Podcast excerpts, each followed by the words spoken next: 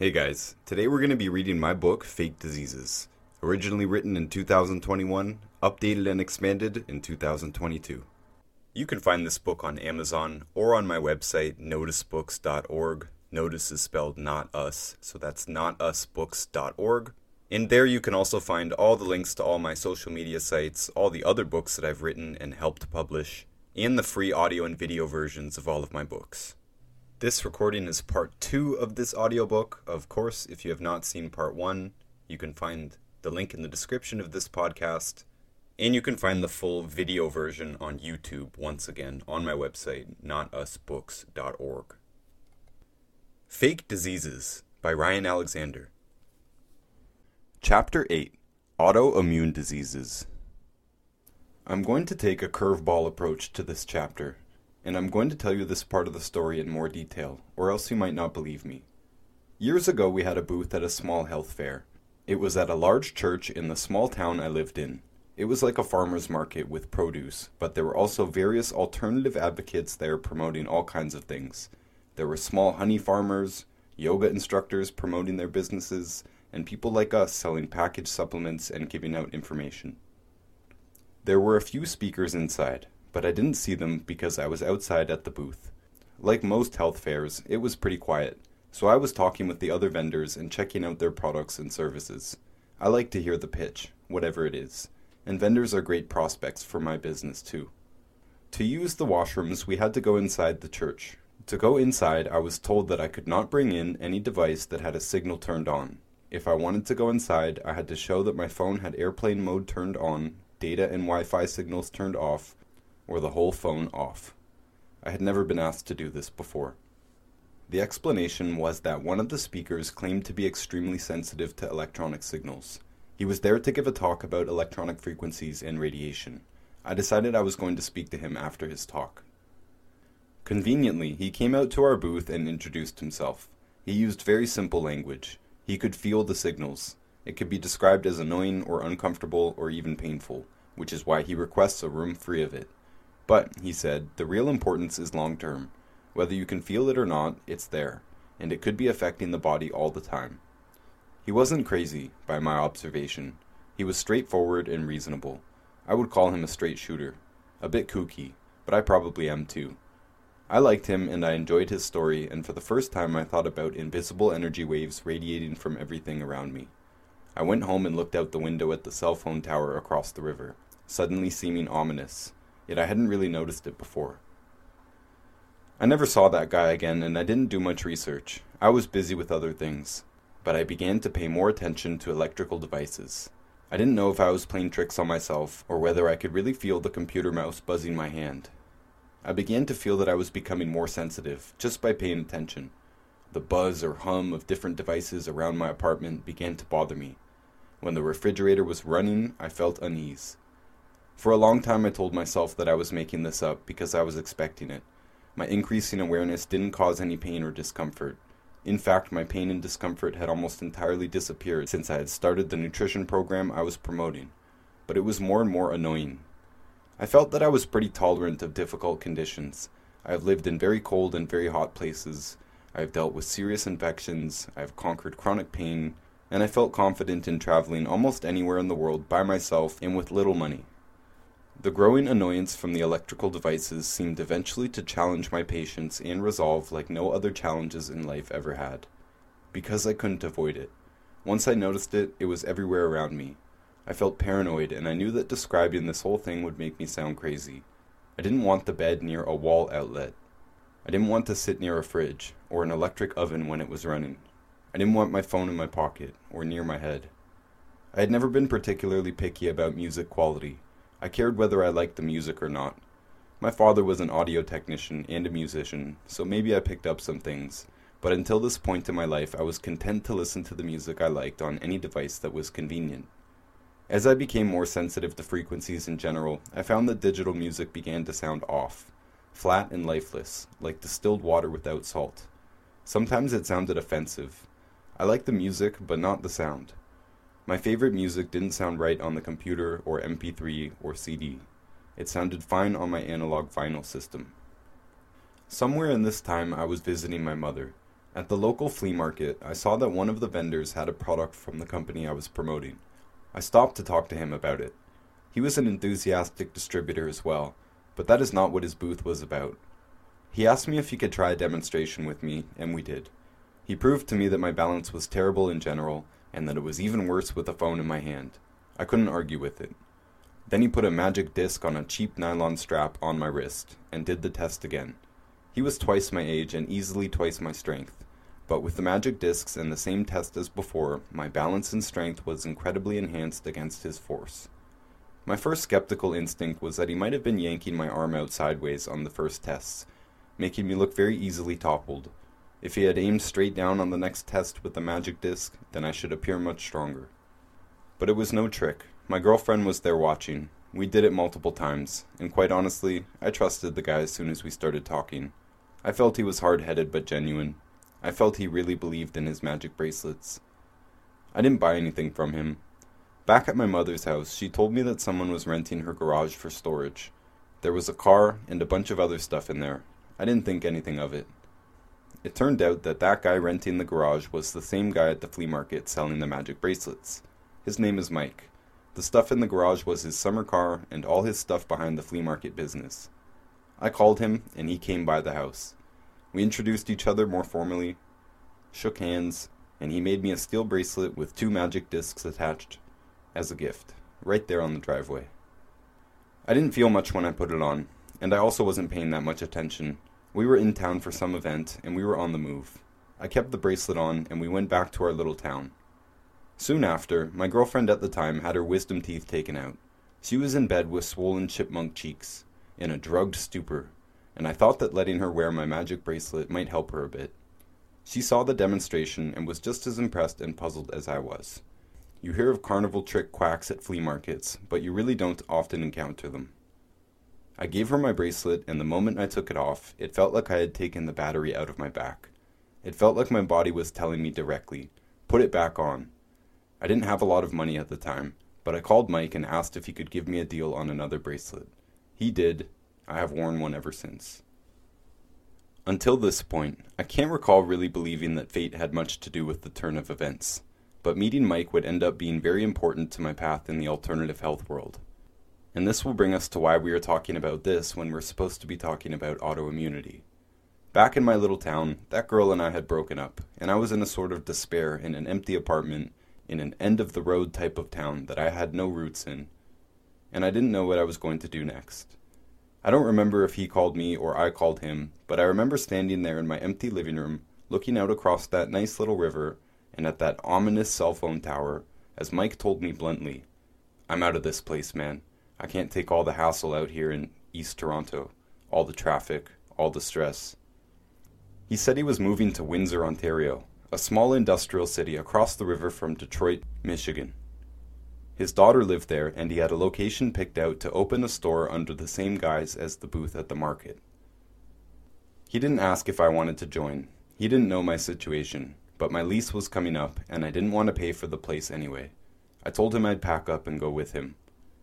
At this point, I still really didn't know anything about electromagnetic frequencies, or EMF, and I really didn't know much about the magic discs either. I was still rooted in nutrition and I was there to help him sell all the different things he had, including our supplements. Since I had really only seen his demonstration once, when he did it on me, I hadn't had much exposure to his process. And since I wasn't at the market long, I hadn't really heard the entire pitch. When we met, we mostly talked business or talked shop. We had even been on the radio together at some time along here, and we still hadn't heard each other out entirely. But now I got to hear the entire sales process, and I had a lot of questions. Mike kept mentioning testimonials for health problems that I was taught were entirely nutritional. My head was already spinning about this, and I had already begun going through a bunch of books on radiation to catch myself up, when one day at work Mike mentioned one of his testimonials about lupus. I really had to step back and sit down. Most of the claims he was making were about physical problems, and I still had a lot of questions about that. But the symptoms of lupus are mostly digestive. Blood sugar problems, circulatory problems, and a low grade allergic type of experience in the body is the basic description of a lupus patient. Inflammation all over, basically. The guy he was talking about was on video giving his testimonial, But as usual, Mike said his real off camera testimonial is even more amazing. Long story short, he felt a lot better extremely quickly, credited to a frequency tuning disc. But this is lupus. He didn't do any nutritional changes. I didn't understand. Mike is more of a mechanic than a technician, so he wasn't really able to explain it either. But he was able to tell me that he has other similar cases, so called autoimmune patients, who felt much better in many ways very quickly with the addition of the magic discs. As I dug into this one case, trying to justify an explanation as to how this person could achieve this result with an anti radiation device, I had a few realizations. The first usual suspect is placebo. It really is an awesome healing tool, but this seemed too dramatic. The guy was very overweight, very obviously experiencing serious digestive issues and circulation issues. His cheeks were red with spiderweb patterns typical of lupus. He looked like he was having a low grade allergic reaction, typical of lupus, and he reported that this was constant for him, as expected. I have to reserve the power of belief as a factor in any major transformation, and I expect that strong hope that something will work and desire for it to work will greatly enhance the benefit they experience. But I was not willing to credit belief with this transformation. I had been around the healing business just enough to have dealt with a few autoimmune people by that point. I knew that they were tough cases. They had to change their eating habits. They had to put in a bunch of nutrients, and this has to take time. Cells don't regenerate overnight. Healing and digestive strategies take time. It just shouldn't be possible to turn this around in minutes like they were all claiming. When I first met Mike back at the flea market, the first real question he asked me was if I had any pain. This was part of his process. Often, the person did have a pain, and they could point to at least one chronically painful spot somewhere on their body. Mike's strategy was to tape a disc to that spot immediately, and then carry on with answering their questions about his Live Pain Free banner, and he would be moving towards doing the demonstration as well. He did this because he knew it was likely that the pain would disappear in the time they were talking. He would bet that in the few minutes he had with the average person, that in that time he could eliminate at least one pain. This is an amazing thing when you think about it. We are not taught about this type of thing in nutrition. In nutrition, I expect results, but not immediately. In a few minutes, I can barely expect to make a proposal and a transaction, let alone a result. They have to take action and continue for the expected feel better part of the deal. If there was a five minute method, it felt like we were wrong about nutrition. There was an explanation right in front of me. It was in the books, and it was in my life. I knew people who did live blood analysis. They look at blood in real time, live. I knew that blood cells could crinkle up and clump together under many forms of stress. It suddenly made sense. All this nutrient stuff I was taught about was transported in the blood. Digestive problems could cause blood problems. We call this dirty blood or sticky blood. This is basically leaky gut, undigested food particles getting into the blood via the intestines. The blood correctly responds to these foreign food particles, supposed to have been broken down further and chemically altered in the digestive process before being absorbed. The blood clots a tension around these undigested food particles, and this causes an overall congestion problem in the blood. Like white blood cells attacking a sickness, the bodies of cells and pathogens add up to a mucus we call dirty blood. It is almost like an allergic reaction, or the body responding to a virus. That's one way to have compromised blood. Another is to have a nutrient deficiency severe enough to affect the blood. The body will take nutrients from virtually every system in the body before it messes with the blood. A problem in the blood is a huge problem. If there's not enough of the right stuff for blood to function properly, the body will fail catastrophically. Every blood deficiency has a disease named after it. But even under good conditions, when there is no digestive problem, no dirty blood problem, and the person is supplementing with all of the essential nutrients in optimum amounts, we can see in live blood analysis that healthy blood can crumple up, stick together, slow down, and look visibly terrible compared to healthy blood relieved of the stress. This was it. That is the answer. If radiation can affect the blood, and we know it does because live blood analysis shows this, then all of the nutrients, oxygen, sugar, and waste products that the blood needs to transport around can be compromised by this. Electronic devices have increased in use to the point where everyone has something on them or near them, sending signals and attempting to receive them. The fields are invisible, but they are all around us. Voltage traveling through wires has increased significantly over the decades. All of this is a more stressful environment for us to operate in. It affects our blood cells, and they are responsible for transporting every other important thing you can name in and out of the body. If someone's blood is fully impacted by this radiation stress, then relieving that stress alone can show a near miraculous result very quickly. The discs aren't magic, and they have a mechanical explanation, but I wasn't satisfied with the explanation Mike gave me for the relief of symptoms. He said that the discs were charged with frequencies, the same frequencies as our bones, nervous system, and muscular system. This is assumed to enhance our own energy fields, protecting us against harmful ones. He had some lines memorized by Nikola Tesla about frequencies, and he focused on the demonstrations and whether someone stopped shaking or felt pain relief as the conversation happened. I also saw him bet many times that letting someone take a sample bracelet home for the night would bring them back for a purchase. Not only did most of them come back and return the sample, most of them also bought a steel bracelet with the discs installed. Many of them remained highly skeptical, but continued to wear the discs. I was used to standing beside doctors and professionals and talking seriously about health with people who are in serious condition. I'm used to having solid mechanical answers for them. I was not comfortable pitching magic discs that relieve pain just because of magic energy, but now I had a mechanical explanation relieving the blood.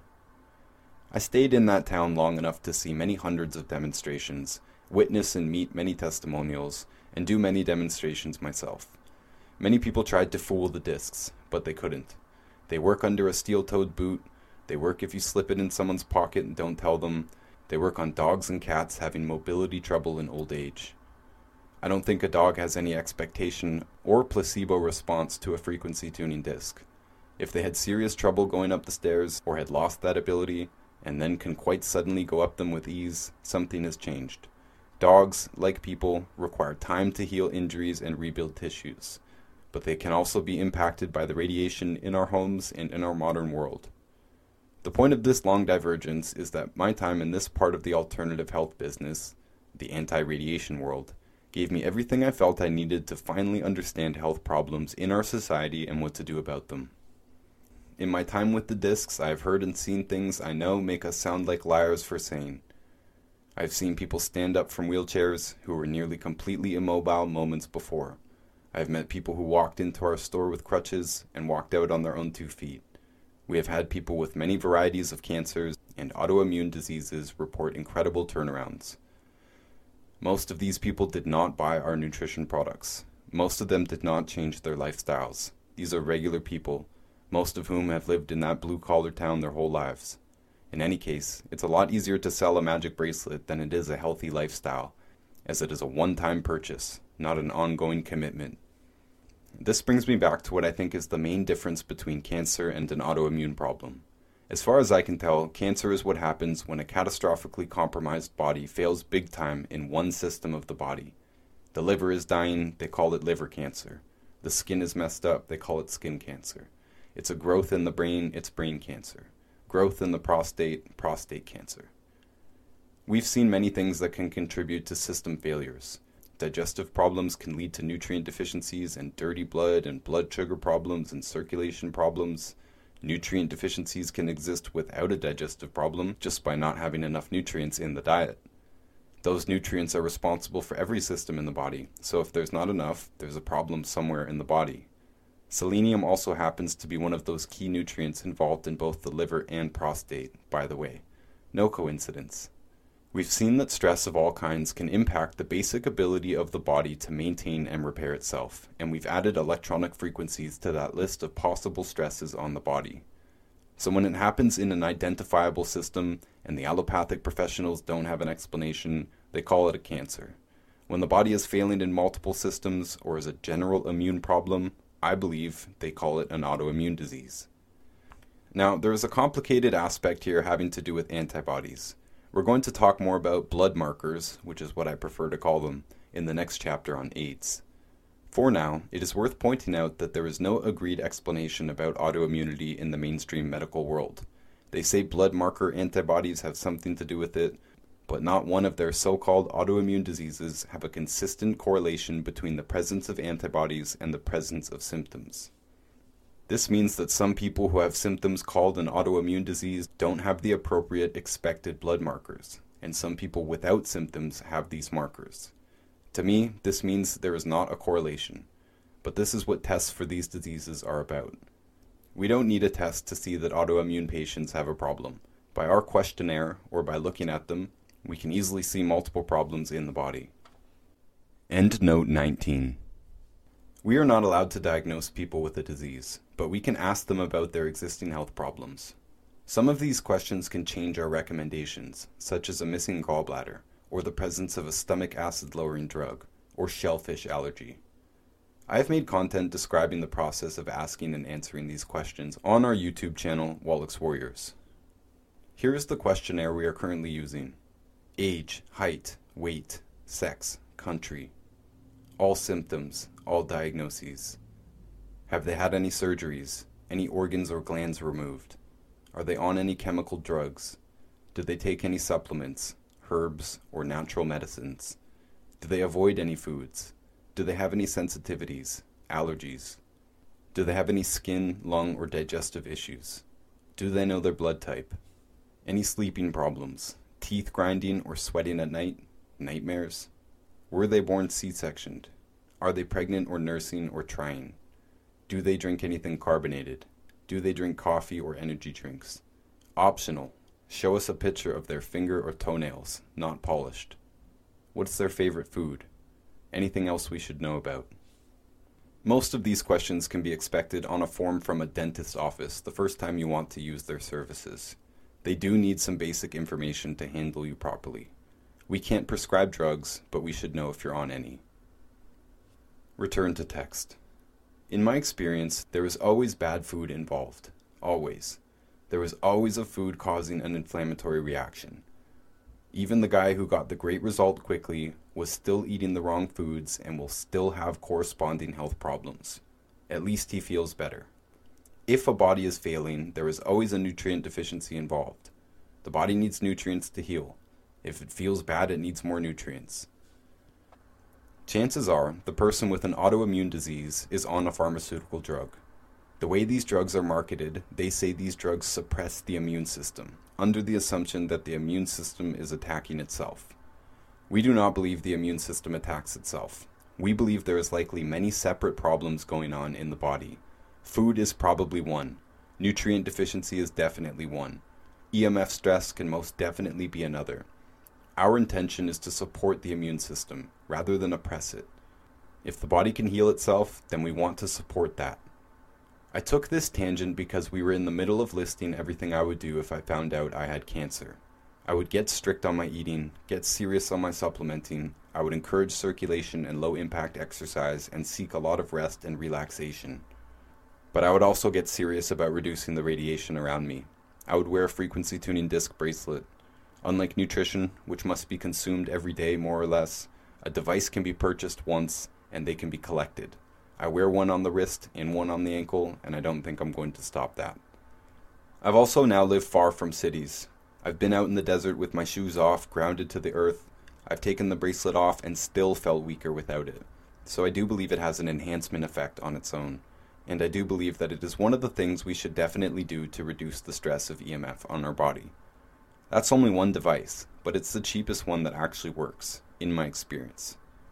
There are a few key things that can reduce our exposure. The biggest source for most people these days will be the phone in their hand or pocket. There are devices that can reduce the fields of the phone. I use one, and I don't like to use devices without one. End note 20. I sell a few anti EMF devices, including that patch and frequency tuning discs. You can find them on www.wallachswarriors.ca. Return to text. The cheap ones on the market don't work well enough, or at all, in my opinion. But even with that, I don't put the phone in my pocket, basically ever, maybe 10 minutes in a year, the odd time I have my hands full. The phone never goes to my head. I speak with headphones attached by a wire or on speakerphone. I also don't pay a phone bill, so airplane mode can always be on. Everyone I know and do business with can contact me through a number of different apps, but not by phone number. This is not for everyone, I guess, but I find it great. I pay for home internet by a cable, and most of my phone time I plug the phone into an Ethernet adapter.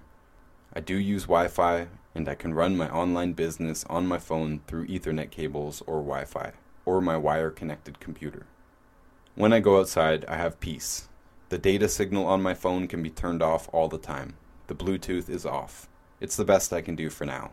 I do travel frequently, and yet I have operated without a phone bill for several years now, and I encourage it. Wi Fi is also EMF, but it is not as bad as having it in your pocket or at your temple. You can make or buy a Faraday cage that will reduce the output of your Wi Fi router.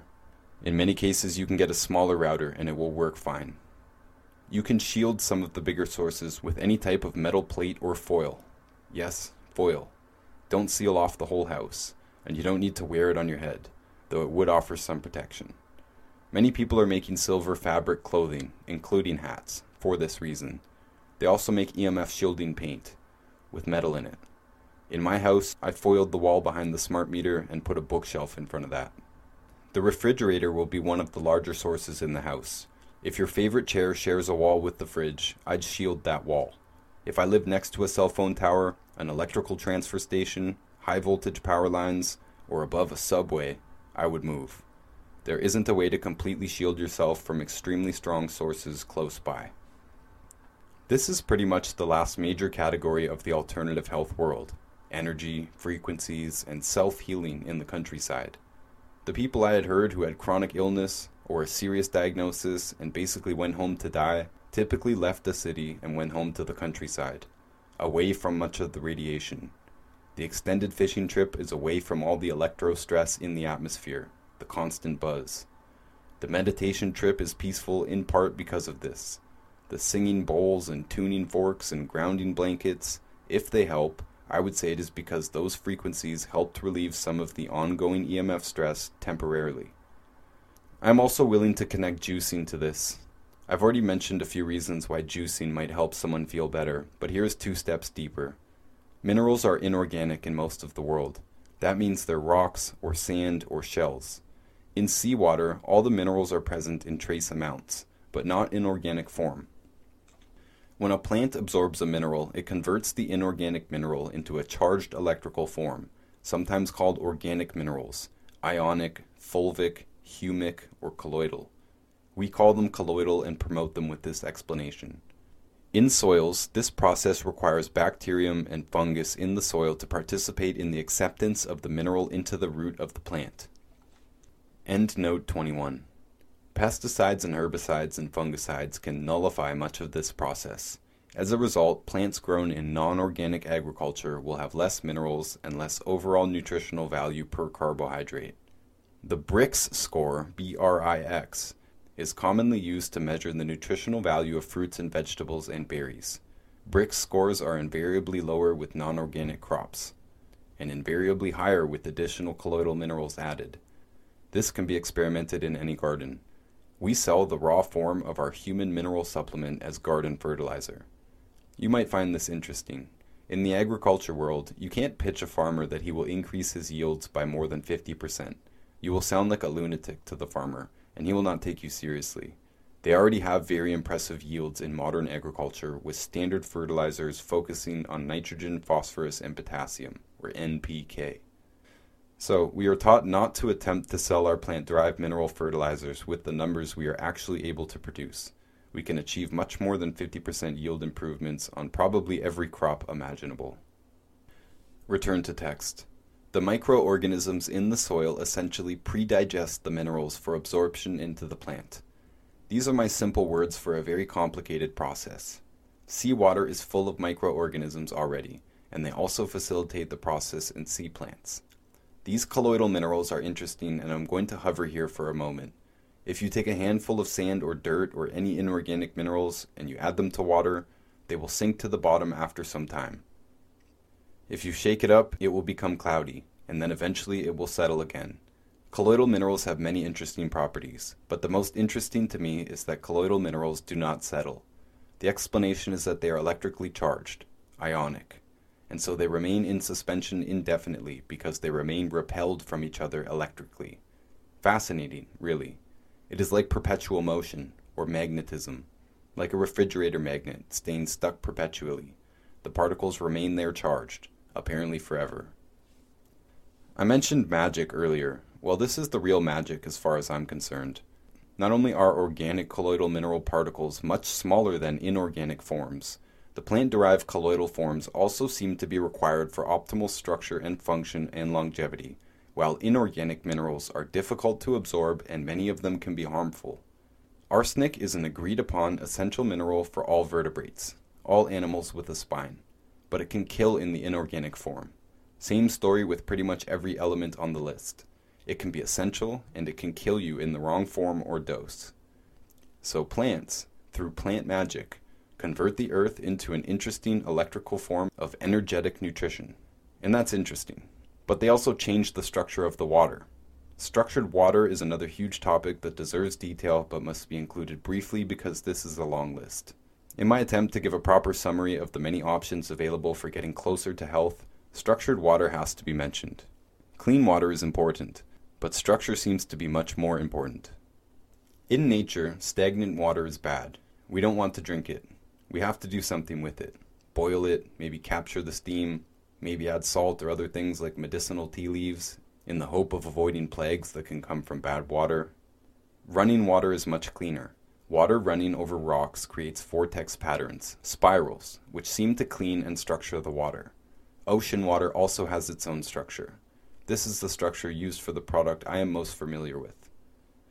There are spiral taps sold as water structure devices. I believe they do help. I believe the water is better if it runs through a vortex before you consume it. There are also receptacles marketed to be shaped so as not to allow the water to settle, encouraging a healthier structure. I do know all of this can sound loony, which is why I included it all in this weird chapter. I'll give one more thought on this before we get back to juicing. At one point in my life, I worked in a chemistry lab analyzing seawater samples. There can be many steps involved in preparing samples, adding reactive agents or reagents, letting them sit on timers, heating them or cooling them, etc. Some tests require that you spin the sample in a vortex. Measuring chlorophyll, for example, each sample had to be spun on a vortex or it would screw up the results. It would measure low. I thought that was very interesting at the time, but I didn't really get it. Since then, I started stirring whatever I was drinking in a quick vortex before I drank it. It seems to change the taste of almost anything you drink if you pay attention to it. So, why is juicing so effective? On top of being an easy to digest, nutritionally dense drink that is easy to add even more supplements to, it is typically spun in a vortex before serving. But even better is the fact that the water was already structured inside of the plant. Plant juice is structured water. Celery juicing every day for 90 days is one of the most popular alternative health trends of our current time. This is structured water. We can't eat enough plants to really get this benefit. Most of the liquid we would be consuming throughout the day will be from a tap or bottle or something other than a plant. It takes a lot of oranges to make a glass of orange juice, but that is structured water. We are mostly water. Water is a necessary cofactor for most or all processes in the body. Water is the substrate in which all the chemical processes in the body take place. In the health business, there's a saying to sell water filters. If you don't have a water filter, you are the filter. Wow, it sold me filter for life. So, clean water is important. The structure of the water is important. We are mostly water, and structured water seems to be good for us. Since we are mostly water, this is most of our energy field, if I have come far enough to use language like this. When we enhance our own water system with properly structured water, we are enhanced dramatically. And I mean really dramatically. I mean a structured water program can rebound someone's health just as well as any other miracle I've witnessed, and juicing is one way to do it. It's an expensive way to do it, but nonetheless. This is protection from stress to our own energy field, signified by the blood. This is witnessed by live blood analysis. Many structured water products use live blood analysis to pitch their water. The blood can be seen to be relieved in real time. To wrap up this segment, I want to be clear that I am not saying radiation is the cause of all autoimmune disease. EMF is one factor that contributes to an unhealthy body, and some people are sensitive enough where nothing else will work if they don't address the EMF in their lives. Bad foods and nutrient deficiencies are practically guaranteed to be involved in any problem labeled autoimmune, and not everyone that I have seen eliminate these symptoms has addressed EMF. But the real amazing thing to me is the people who did nothing except address the EMF and turned their health around. We covered rheumatoid arthritis already, the oddball in the arthritis group and in the autoimmune group. Our explanation is that the rheumatoid component is caused by a bug infection. The arthritis part is partially damage from the bug and degeneration from nutrient deficiency. This barely has anything to do with the immune system, other than the assumption that the immune system is trying to fight the infection. The other autoimmune diseases are not as clear as this. They're not clear at all. The antibody explanation isn't clear at all. The mainstream treatments are not successful at all. The drugs they prescribe people can do serious damage or kill them.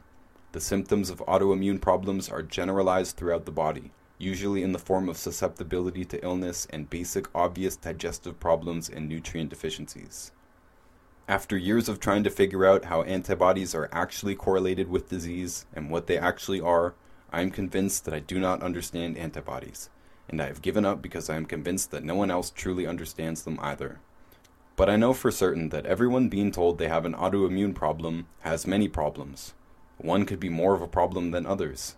I have heard so many people claim total transformation just by quitting gluten or grains altogether that I cannot count them all.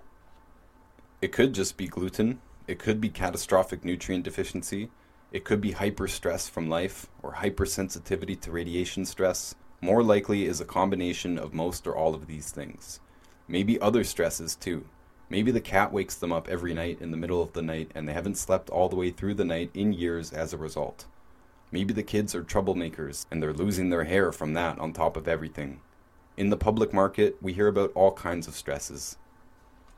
An ongoing infection problem could be a big factor that was overlooked. A fungal infection of some form is likely in everyone I've ever seen with an autoimmune problem other than rheumatoid.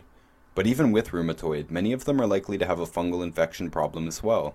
An autoimmune problem encourages growth of all the bad stuff. All of these stresses can contribute, and relieving any one of them could feel like a magic bullet for the person experiencing the relief. We recommend approaching health generally. We don't treat autoimmunity because, well, we don't even believe the term makes sense. But we also don't even need to target the problem.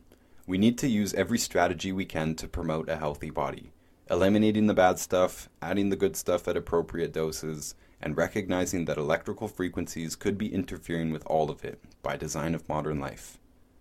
There is more we can do to promote relief from radiation stress, and there are also healing techniques on their own. For centuries, people have left cities on healing trips to the countryside. Some of them left cities because of lung problems and felt the air was cleaner in the country, which is true. Many of them had general pain problems, arthritis, lack of hunger, all kinds of things, and they thought they'd feel better in the country or were given advice from a doctor to go to the countryside. There have always been many theories on why this could be beneficial. When people went out to the country, they tended to go to a cottage, or a manor, or a mountain, or a beach. All of these gets us away from the psychological stress of the city, but some of these we believe to be healing in themselves. The beach is full of negative ions. It is said that the bad energy associated with EMF is positive ions, so negative beats positive. I think they should have named them the other way around, but hey. The air around the ocean and beach are said to be loaded with these negative ions, combating the bad ions or enhancing us or however we choose to describe it. I don't think we really need to understand it. The beach has good energy, so that appears to promote rest, relaxation, and healing. Running water has good energy, and that appears to encourage good health as well. Salt lamps, said to reduce EMF stress in the house, also stream negative ions into the air. I find them highly beneficial. Mountains are big rocks. Rocks have good energy. I live in a place called the Canadian Shield. It's a gigantic rock. You put the shovel in the ground, and very soon you hit rock, and it stretches down to parts of America as well. The energy side of the alternative health world is much closer to the hippie end of things than I'm used to in the nutrition end. We really are talking about energy and rocks here, but I'm serious about it. We also talk as if the cells of trees act like the frequency tuning disks, charged with good energy that radiate negative ions. When I first went way up north, I couldn't understand why I got so tired in the forest. On this gigantic rock, surrounded by trees in every direction, I felt like I was being waved to sleep. I wanted to sleep all day. This is very unusual for me, as I had had trouble sleeping my whole life. I believe this is the healing energy at work, and I believe it is necessary to know about. It is a much healthier environment, nature stuff, as far as I can tell, than any indoor therapeutic environment. Nature can heal, I believe. The body asking for sleep is doing it for a reason. To become excessively relaxed and tired in the middle of the day is probably the result of something therapeutic. If you look, you will find many people who embraced a natural lifestyle in as many different ways as possible. Something as little as spending time with the feet grounded on the earth can go a long way. Implementing awareness of electrical pollution can go a long way. Trips out to nature can be phenomenally restorative for both body and mind. I didn't want to reiterate the fake diseases theory here because I think you get it by this point. None of the so called autoimmune diseases can really be diseases if they are the result of mechanical problems in the body. Though there is a reasonably long list of possible mechanical problems, we have covered most of them. Doctors get away with labeling autoimmune problems as diseases because they seem to want to treat them, but they don't know how to. Helping a person get better from any of the symptoms on the list of the average autoimmune problem has nothing to do with the toolkit of the allopathic professional. There is nothing to cut out when it comes to an autoimmune problem. There are no useful surgical interventions. There are no drugs that support and promote the body's natural ability to heal itself. And some foods on the food plate, we're saying, can screw up the body big time, enough to look like an autoimmune disease. It is up to us who we take our health problems to Knowing all of this, I wouldn't go to a medical doctor if I had this type of problem, and I wouldn't bother calling it a disease. It is not transmitted, it is multidimensional, and none of the routes to real relief are medicinal. Maybe a medicine can help them, but it's not a cure. If syphilis is a disease because it requires treatment by a licensed medical practitioners, then autoimmune problems, cancer, digestive disorders, blood sugar problems, bone and joint problems, and birth defects should not be called diseases. Knowing all of this, we can tackle the final topics. Chapter 9 AIDS. Initially, I wanted to start this book with AIDS. AIDS is, I think, the best true example of a fake disease. I've used the word fake kind of loosely in this book. Most of the stuff we've covered so far is absolutely real.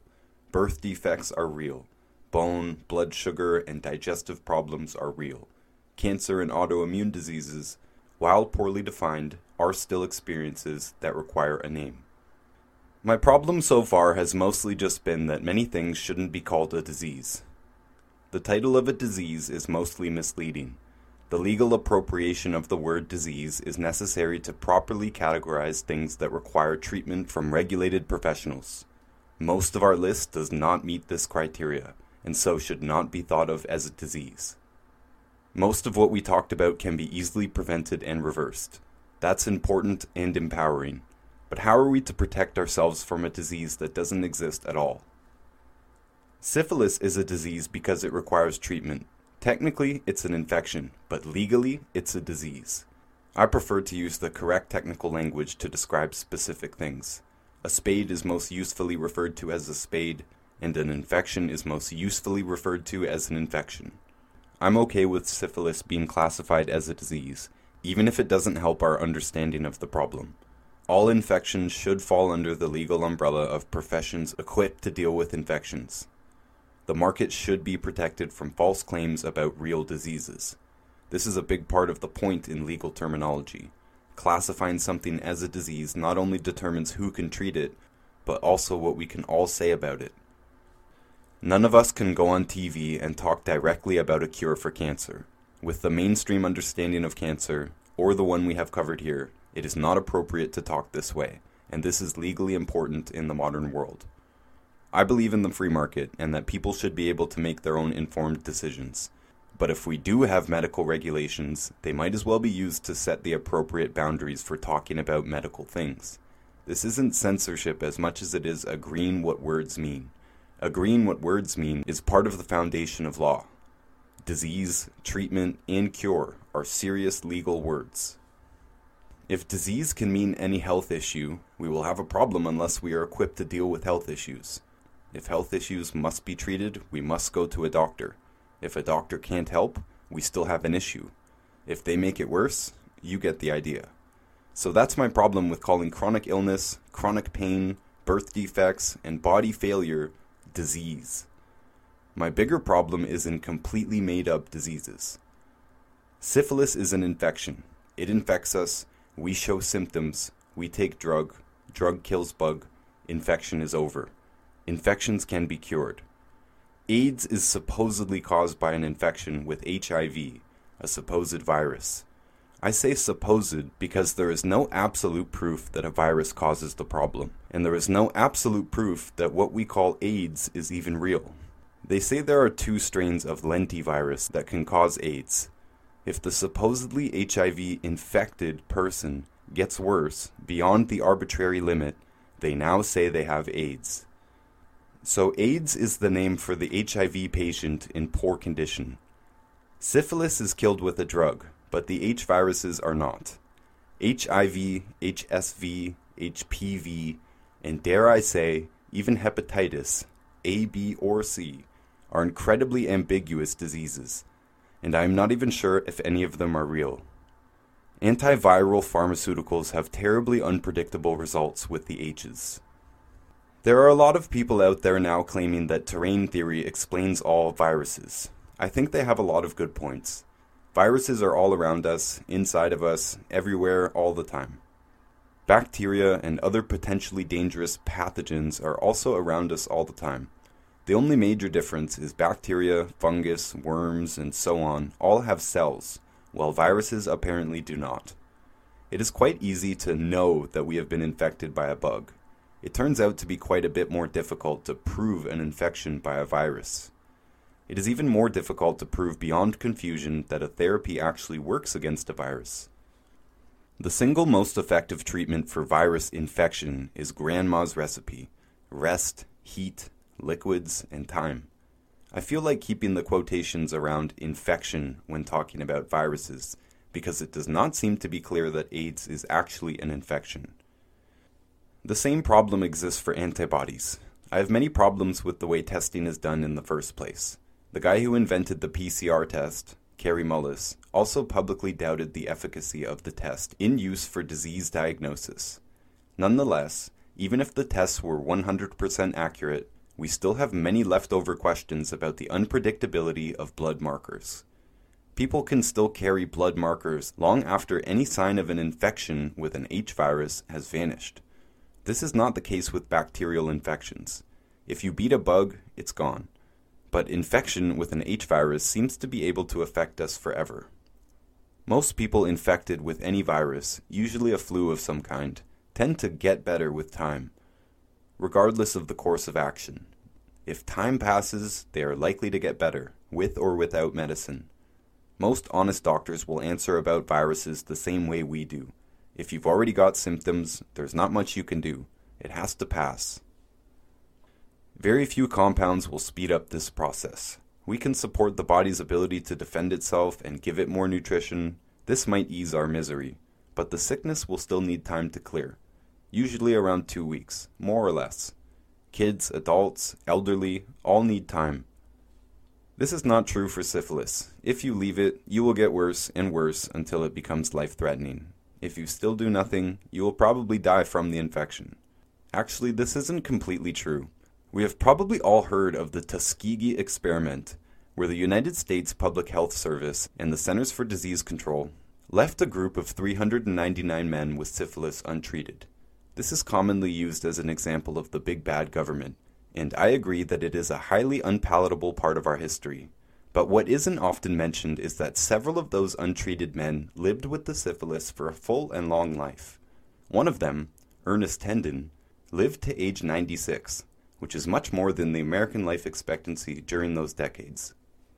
Even though I've used syphilis throughout this book as a classic example of a real qualified disease, it isn't completely clear that syphilis is life threatening unless there are other factors contributing to an unhealthy body. Mr. Hendon must have done several other things right, including getting enough minerals and vitamins to be healthy and avoiding some or all of the bad foods on our list.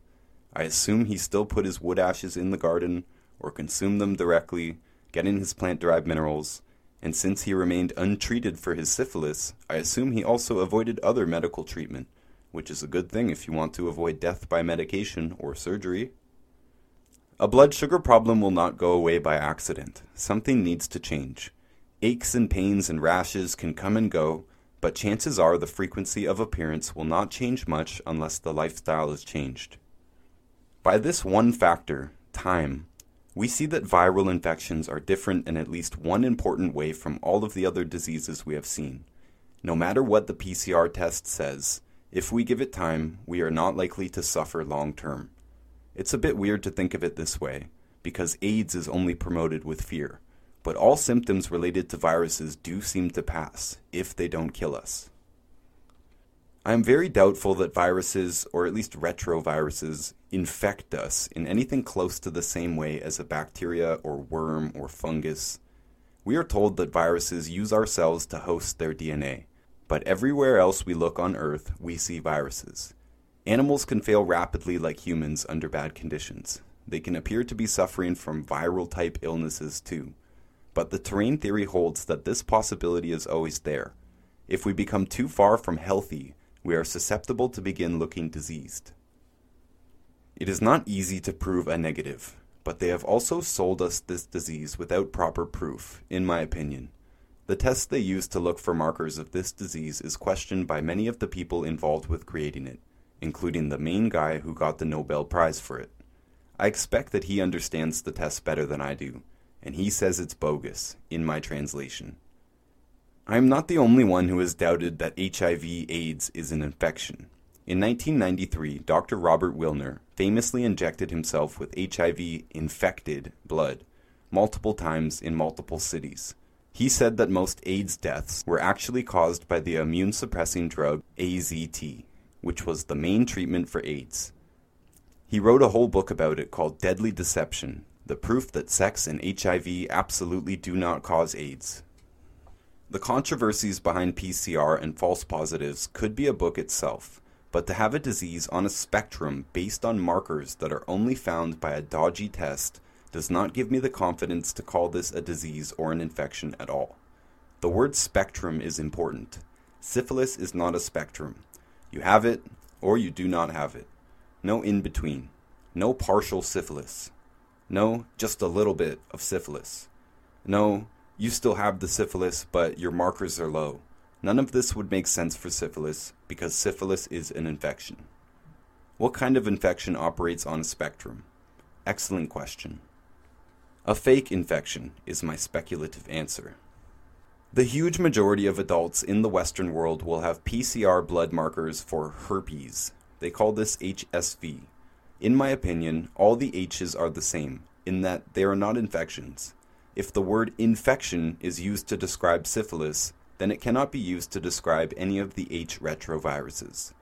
The HIV, HSV, HPV, so called infections do not match the appearance of other viral infections.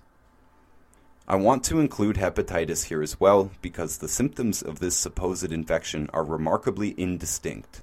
They are symptoms that you could have with any general sickness. Many of us have probably had these symptoms when we had to stay home from school as kids, probably from the common flu. Symptoms of hepatitis include fever, fatigue, loss of appetite, nausea, vomiting, abdominal pain, dark urine, dehydration, light colored stools, joint pain, and jaundice. Jaundice is the most serious thing on the list. And jaundice is a nutrient problem caused by a digestive problem or vitamin deficiencies, probably caused by the sickness itself. They say these symptoms can appear two to six months after infection.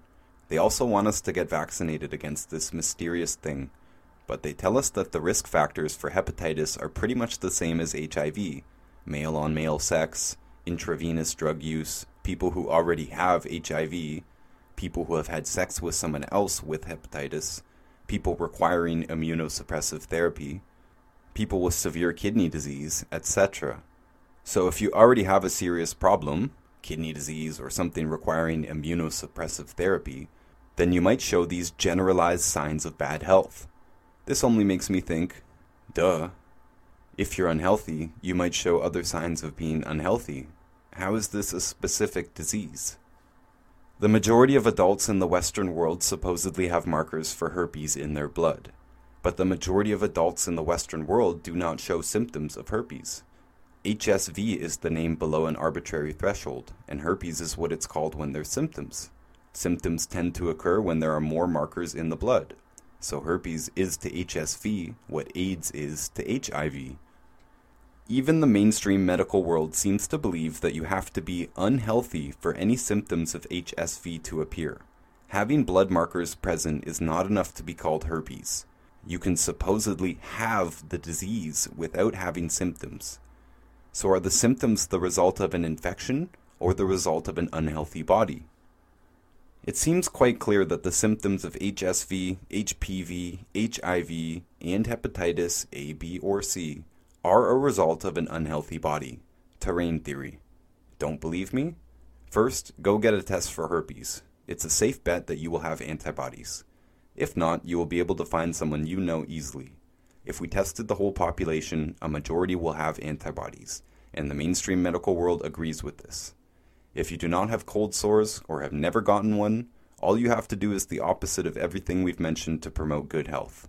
If it's healthy to rest, relax, avoid stress, avoid bad foods, and take nutrients, then it's just as easy to do the opposite to promote the opposite of health. Be stressed. Don't sleep. Eat only junk food. Take drugs.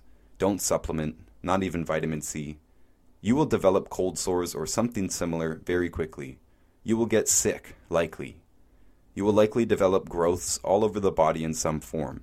Some of them could look like pimples, others like warts. You might even develop genital warts, whether you've ever had sexual contact or not. Cysts are likely. Rashes and fungal infections are likely. Respiratory infections are likely. Aches and pains and various discomforts will appear in short time. I don't believe that you need to have sexual contact to develop symptoms of herpes or the other H's. I believe all you need to do to show any of these symptoms is to be unhealthy. The more unhealthy, the more likely all the so called H viral symptoms will appear.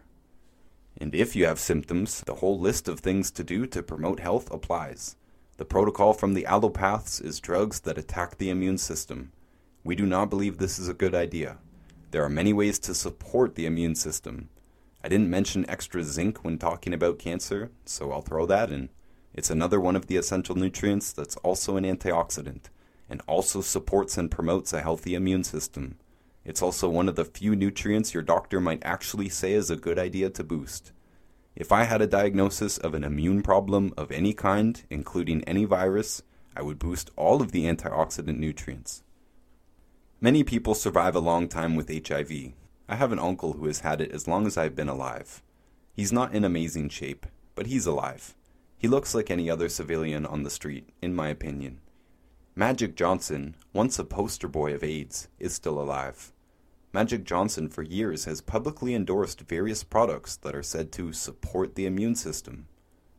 Digging a bit deeper, there are more sinister problems. The idea that many of the phony diseases came originally from animals seems usually to be media nonsense. I'd recommend not listening to anything about health on TV. Even if you see me on TV, the edit is probably bogus. That wouldn't be a problem, except that humans tend to get the blame for the animal infection. In the case of AIDS, one man was publicly thought of as patient zero. This vilification apparently harmed his life in a great way. I believe it. We want to place blame on this thing, this noun. And if it is not a noun, a thing that can infect us, then this scam has hurt many people unnecessarily. Certain groups were identified as being more susceptible to AIDS. Let's have a closer look.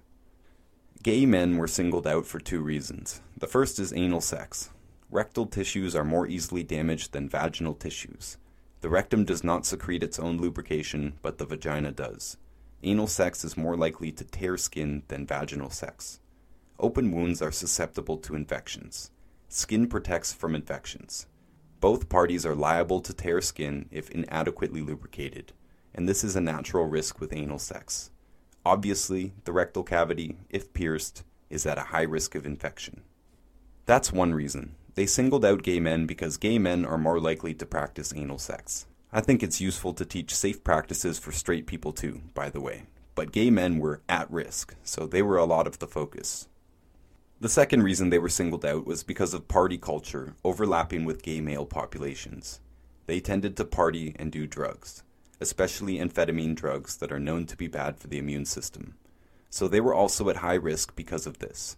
Drug users in general were also high risk, and gay men were known to overlap with that group quite a bit. There's a few problems here. First of all, AIDS is a relatively new disease. Anal sex is not. It is as old as writing, as far as we know. Anal sex is inscribed on ancient tablets and depicted in ancient statues and carvings. So there has always been a direct risk of infection present. The risk is not new. Disinfection is also not new. There are a long list of plants and other antimicrobial things like shell flower, essential oils, and fire that the ancients knew about and most likely utilized to help deal with infections. They say the Incas were doing brain surgery, and I have to believe they knew about infections. I have worked in one remote location, with no direct access to emergency medical care. It is a small village on the Pacific coast of Costa Rica. The entire Pacific Nicoya Peninsula is known as a blue zone, a place where people tend to live a long time. But that is another book. Most of the village does not speak English at all. At my last count, two of the younger villagers were sent out to college. One of them learned massage therapy, a useful trade for the healthy tourist industry in the country, paid for with the father's football money. The father now gets free massages, and he already lives in one of the world's longest lived locations, and I think he's a pretty smart guy. The jungle is known as a rough place for infections, and it's true. Fungus, bugs, birds, and all kinds of animals will steal your garden if you're not careful. Fungal infections in the body are likely if dampness is not kept in check.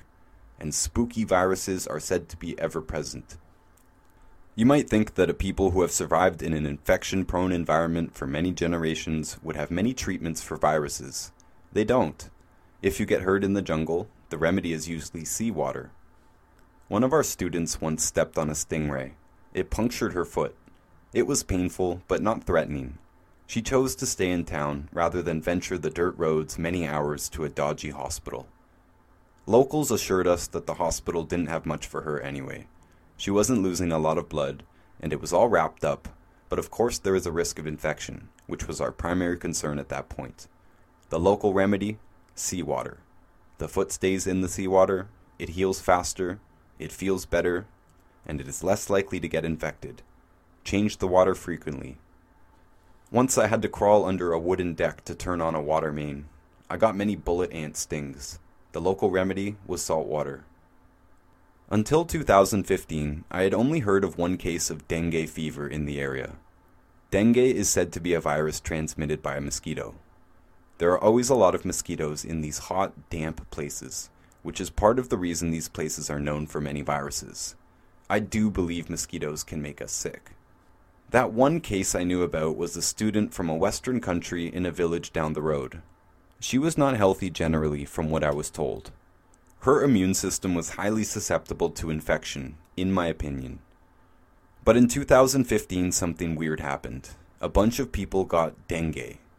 They say in the tropics that dengue only gets you once, like chickenpox. Many people in the village had already experienced it at some point in their lives.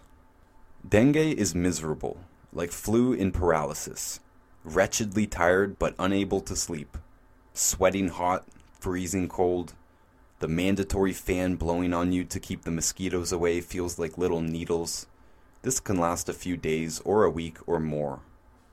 The worst part of the experience was hydrophobia. Very few other illnesses include hydrophobia, an intense repulsion to water. Rabies also has hydrophobia included in its symptoms. So dengue was like rabies with the flu, in paralysis. I'm just painting a picture here for you because we're talking about infections still. AIDS is still said to be an infection, but this is the kind of story I'm looking for when it comes to an infection. So in 2015, nearly everyone in the village got what appeared to be dengue. They all called it dengue because it felt like dengue to them. The village was getting quiet because everyone was at home in bed. You can't even pretend to go about your business with dengue. We were getting pretty worried that we were going to get it too, then there was a power outage that lasted longer than a normal rolling blackout. Long enough for the mosquitoes to really get us, without the fans on. Glass windows are a luxury in the jungle, and so most people do not have them. I remember it like it was yesterday. It was New Year's Eve, and we were invited to a celebration at the Don's house. A Don is like an unofficial mayor. I was honored, frankly. But as we were getting ready, it hit me like a brick. I couldn't even really speak to my friends. I just crawled into bed and curled up and stayed there for days. My friends and I developed symptoms a few days apart, so we could help each other. We forced each other to eat, at least a little bit of egg or fish, and drink water and supplements. Saliva wasn't being produced, and chewing was very difficult. Like some chemical drugs, eating carbs or plant material is almost impossible. You can keep chewing and it doesn't seem to go anywhere. There is a real risk of choking. We also forced each other to shower and go in the ocean. Actually, we were already used to having our daily meetings in the ocean. We can get a short bit of vitamin D from the sun, a bit of a swim, which is a nice luxury, and we can talk to each other without any distractions or devices. If I'm in charge of the time, I like to get extra value for the money. With dengue, the beach and the water and the sun were all horrible, painful even. If you can believe it, hydrophobia makes water disgusting, and we need water. Showering was miserable. Of course, we don't have hot water either. One of my friends begged us to get him a helicopter airlift back to America or something. Anything, anywhere, anyone who could help. Many people begged God for it to stop or for a merciful death. I'm being dramatic because infections are dramatic, but honestly, it was really horrible, and I prayed to God for it to stop too. The local remedy, you can probably guess rest, try to nourish, salty water, and that's pretty much it. There is no shaman, voodoo herb, or root that will ease the suffering noticeably. There were obvious differences in how people dealt with the problem. Everyone did a lot of resting as the primary treatment, but young people clearly got over it faster.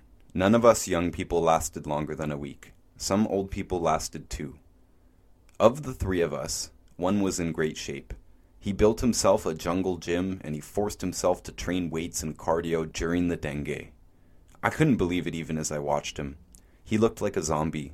It looked like torture, but he did it and he forced the beach trip, which was really a five minute walk but seemed to take all day on dengue. He did it every day, while myself and our other friend each took a couple of days off. Our fit friend got better faster than either of us, much faster. His illness seemed to really only last four days. That was the village record. Everyone called it dengue until the TV said that the rest of the world was saying there is something called Zika virus going around. So everyone switched to calling it Zika. It made sense to give it a different name anyway. It only felt like dengue, but we all understood dengue as a once in a lifetime deal, so it was probably something else. I don't know exactly what a virus is, and I don't think anybody really does, but I do believe that we all caught something from a mosquito. Bugs can deliver pathogens into our bodies that attack us directly. I will tell another story in the next chapter, but suffice to say, I am satisfied with labeling this phenomena a viral infection.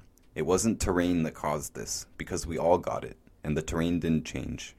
This is a healthier place than any other I've seen, and we all caught the infection.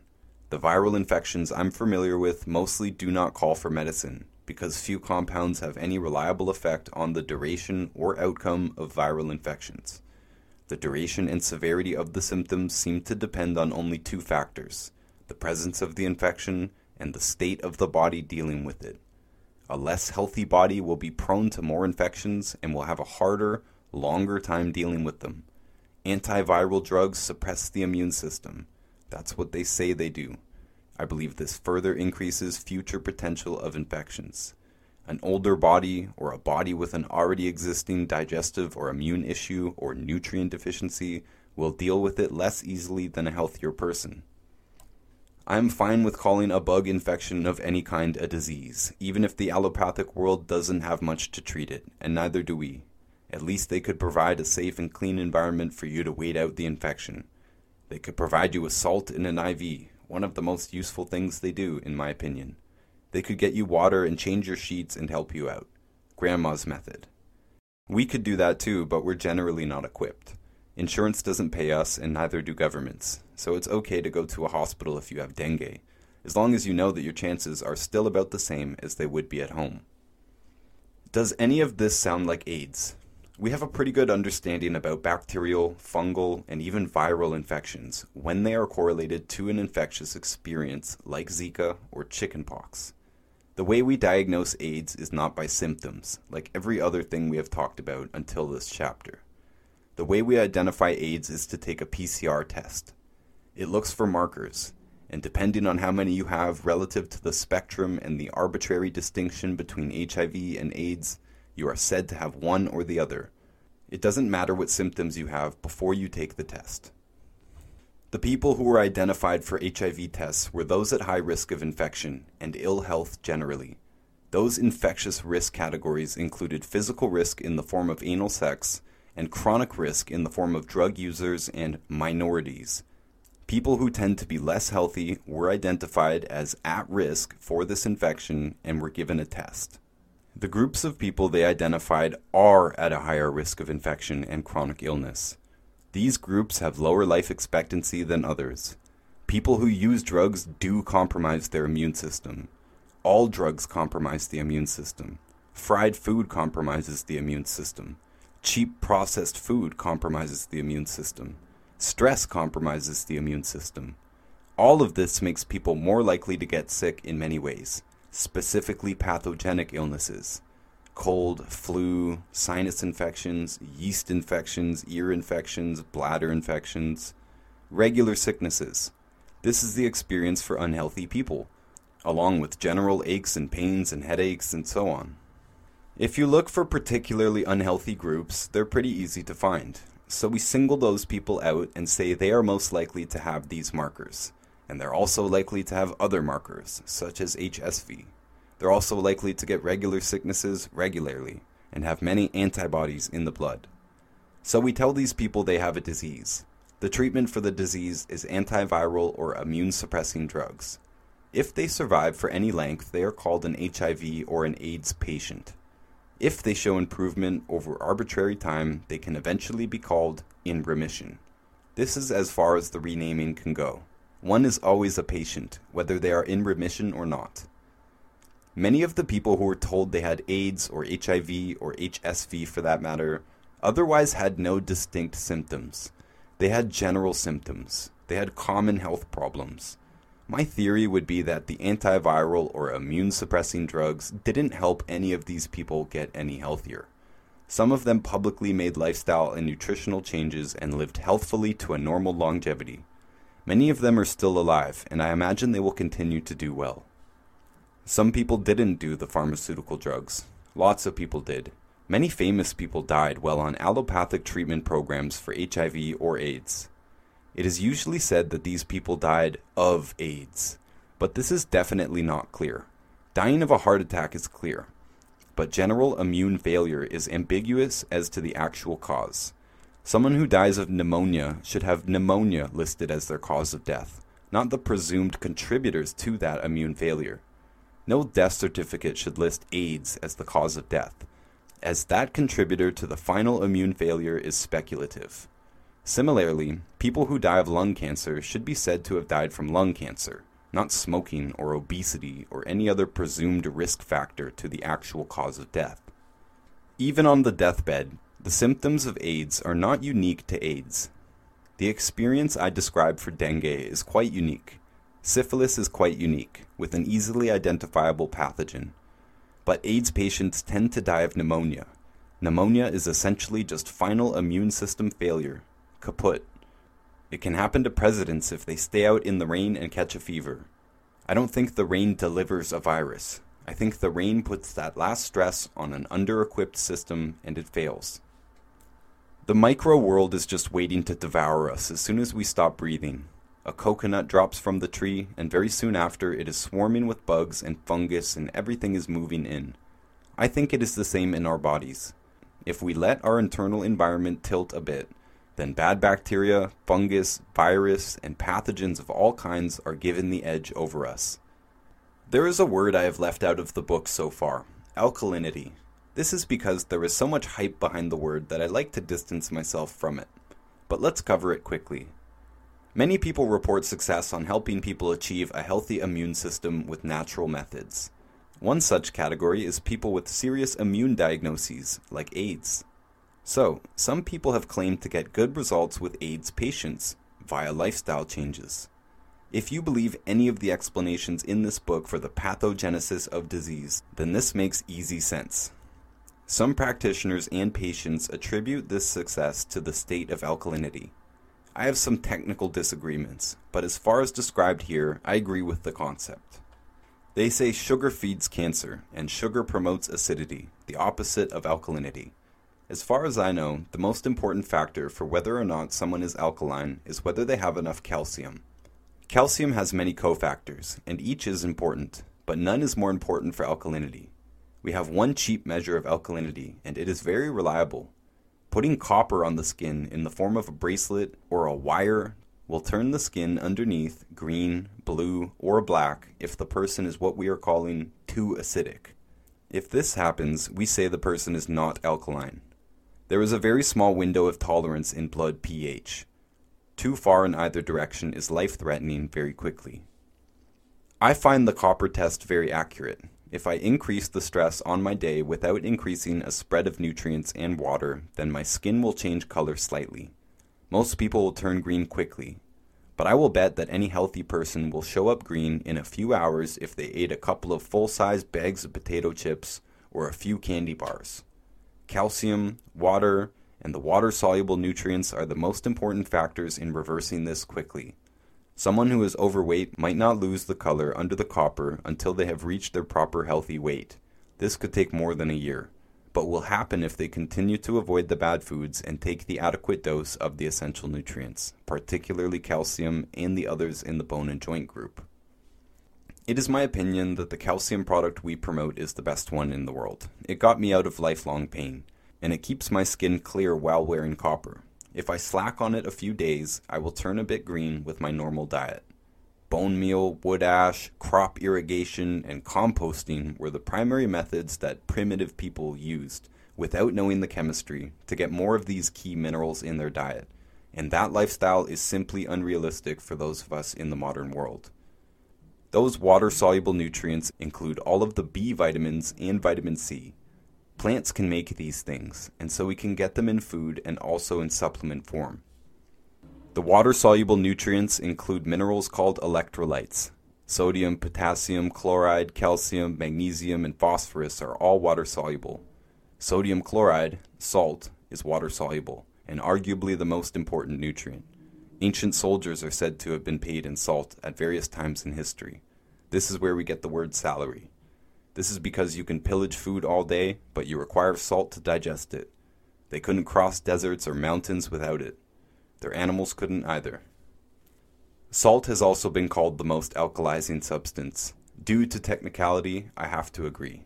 We need enough calcium to be alkaline, but we need salt to absorb calcium properly. We need salt for the stomach to work properly, and that function is important for all the rest of it. But salt on its own will not make you alkaline. Using enough salt is required for having a healthy, strong stomach acid, which is required for proper absorption of nutrients and digestion of food. If enough of all of the essential nutrients are present, the person is alkaline and the body is not in a state of disease. Any person with any disease will likely experience the skin discoloration from copper. I would safely bet on it. Since there is no identifiable link between a pathogen and the state of disease we call AIDS, and since there is no coherent state of disease for either AIDS or HIV, I can only assume this thing, sometimes referred to as an autoimmune disease and sometimes referred to as an infection, is neither. I believe the symptoms associated with HIV are symptoms of an unhealthy body, and the people claiming to help people achieve health by encouraging alkalinity, I believe them. The hype about HIV AIDS has decreased in recent years as new diseases come into fashion but it is still big business, and it is still talked about today much the same way it was 30 years ago. Mainstream medicine still has no better odds with people now than they did when they first discovered it. In my business, since I can't treat diseases, I don't. I assume the person has an unhealthy immune system, and I help them figure out how to support a healthy immune system. The other H worth talking about before we move on is HPV.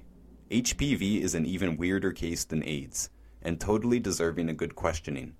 This is another H virus that is supposedly caught by skin to skin contact or sex. Like HIV, HPV has no specific unique symptoms or experiences. People with HPV markers may develop warts or genital warts and other common symptoms of a depressed immune system. If a woman with these symptoms is pregnant, she can give birth to a child with these symptoms also. The CDC says 90% of HPV infections, quote, go away on their own within two years, end quote.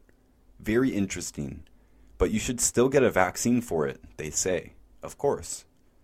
Never mind that the symptoms aren't that serious and will probably go away on their own without any treatment.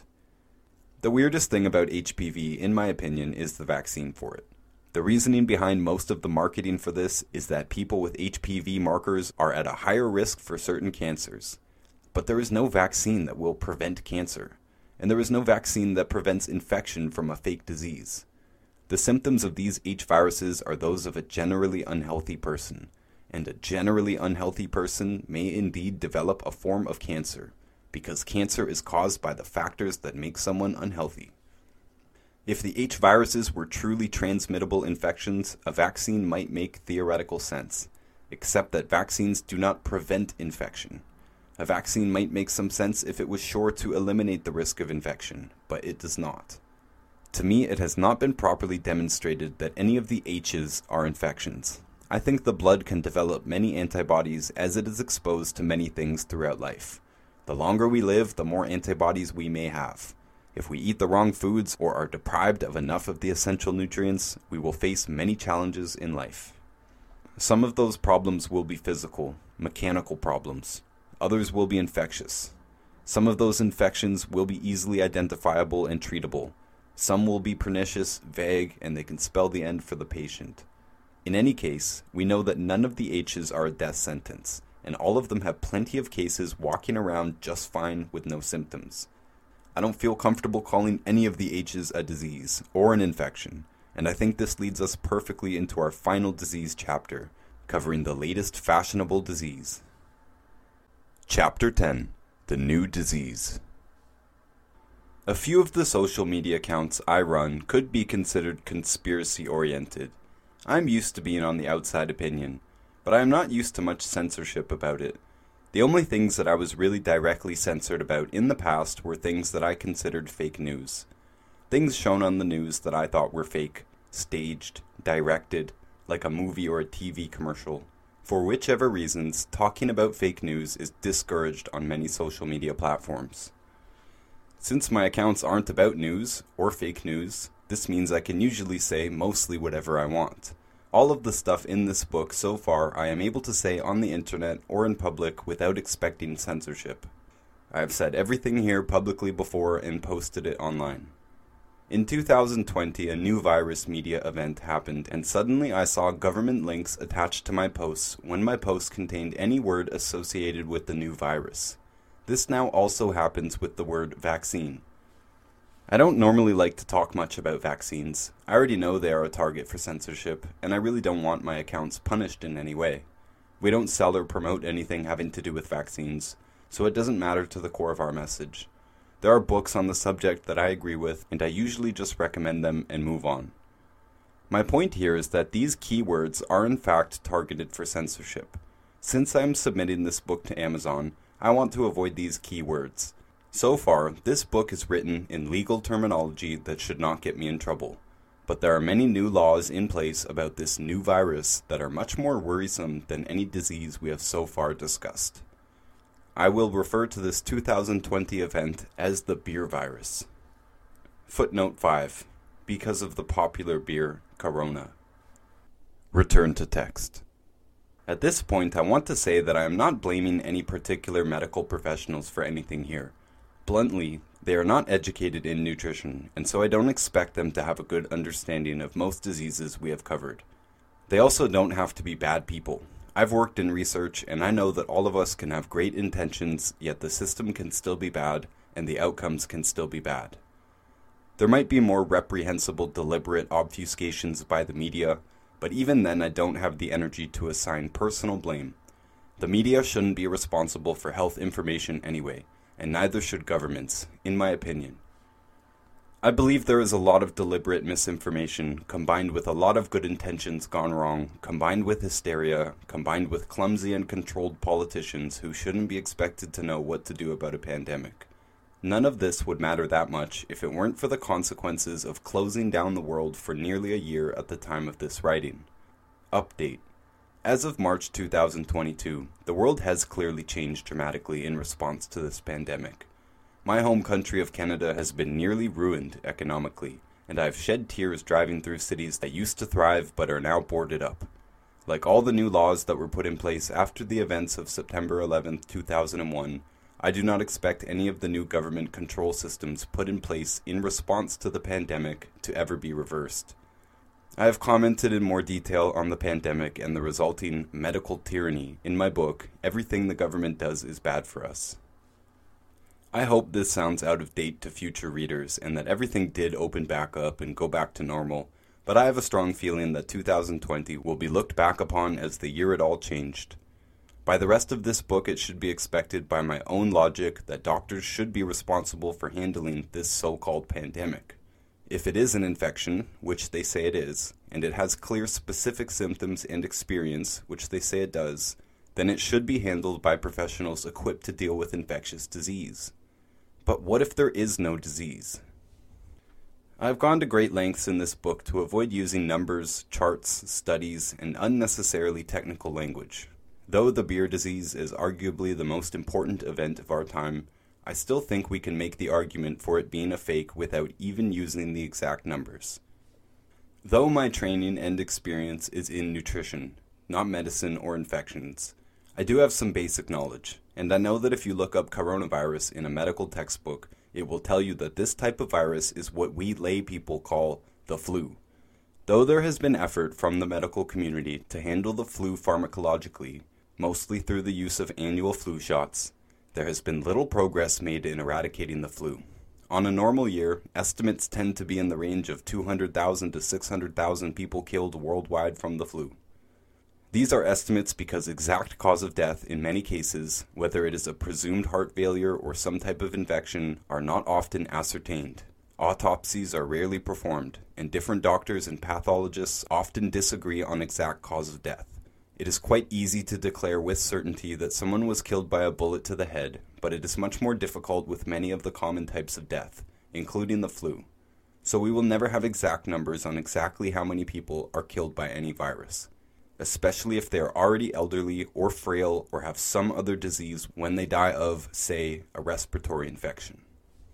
What we do know for sure is that this type of virus is not new, and neither are big numbers of people who die each year in association with different types of flu. The 2018 to 2019 season was a particularly bad year for flu cases worldwide, and yet there was no media declared pandemic. Here I am not downplaying the seriousness of the flu or other common infections, especially pneumonia. These are serious threats that we need to be on top of. The best way to prevent any type of infection seems to be to be healthy. That statement sounds so simple that many people dismiss it outright. But all of the media outlets I have seen, as well as various government agencies in every country I've seen, have told us that the people most likely to die from this particular virus have at least two other existing health problems especially diabetes, obesity, and some existing respiratory problem. Further, although the mainstream world didn't talk much about it, many medical doctors and alternative practitioners heavily emphasized a few key nutrients and even herbs like pine needles in helping the body overcome such an illness. The most common nutrients that I saw touted were vitamin D and zinc, both of which are already essential nutrients, both of which are involved in numerous systems in the body, which are no secret in nutritional science, and both of which can be legally claimed to, quote, help support and promote a healthy immune system, end quote. We are taught to respond to problems once they occur, and the primary way we do that in the modern world is to go to a doctor and consume some pharmaceutical compound. But pharmaceuticals in general have very low value when it comes to dealing with viruses. Bacteria are visible because they have cells, and we can directly see whether a chemical agent natural or pharmaceutical, kills the bacteria. This is not the case with viruses, and at best we have statistical associations to try to piece together the truth. To us, Being healthy means avoiding the bad foods, consuming all of the essential nutrients, and not much more. I do believe that exercise also helps a lot in staving off infections. I know some practitioners who recommend immediate vigorous exercise the moment you feel a sniffle or a tickle in the throat. We all know the feeling when we are coming down with something, and many people with a lot of experience believe that we can stop the sickness by refusing to act sick. I don't have a way to quantify that belief scientifically, but it is definitely worth a try.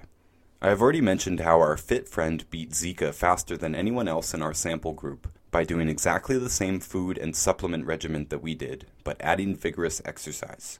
I completely believe that his general fitness, combined with his food and nutrient habits, is what put him in a better position than any of us to beat the infection.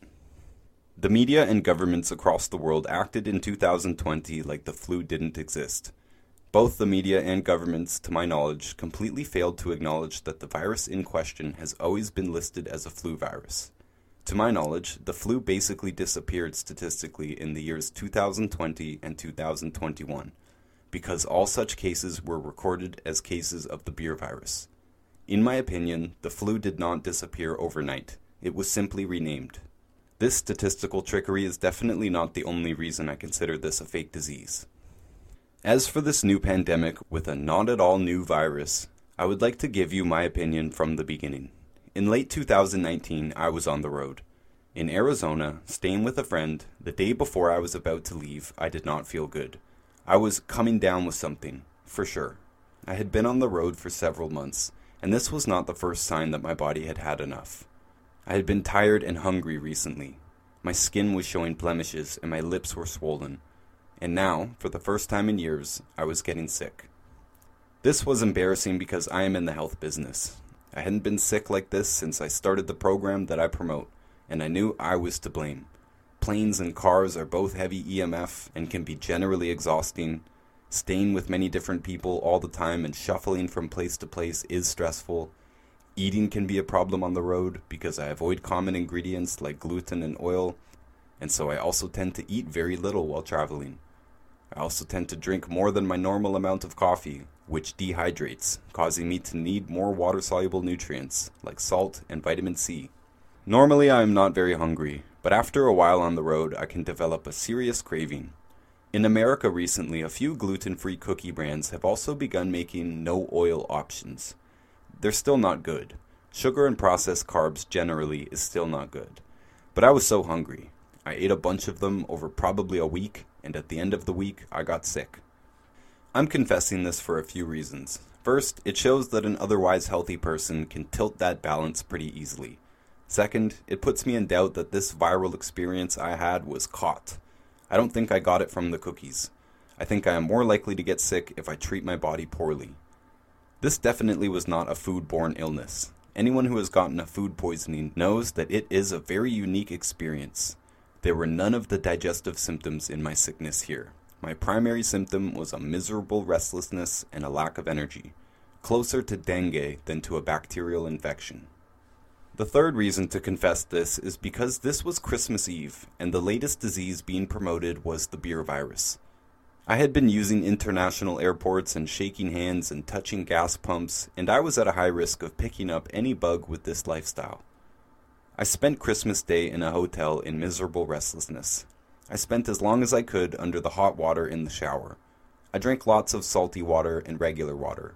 I doubled my supplements. I waited it out. I didn't eat anything because there is nothing good available at an airport hotel, especially on Christmas Day.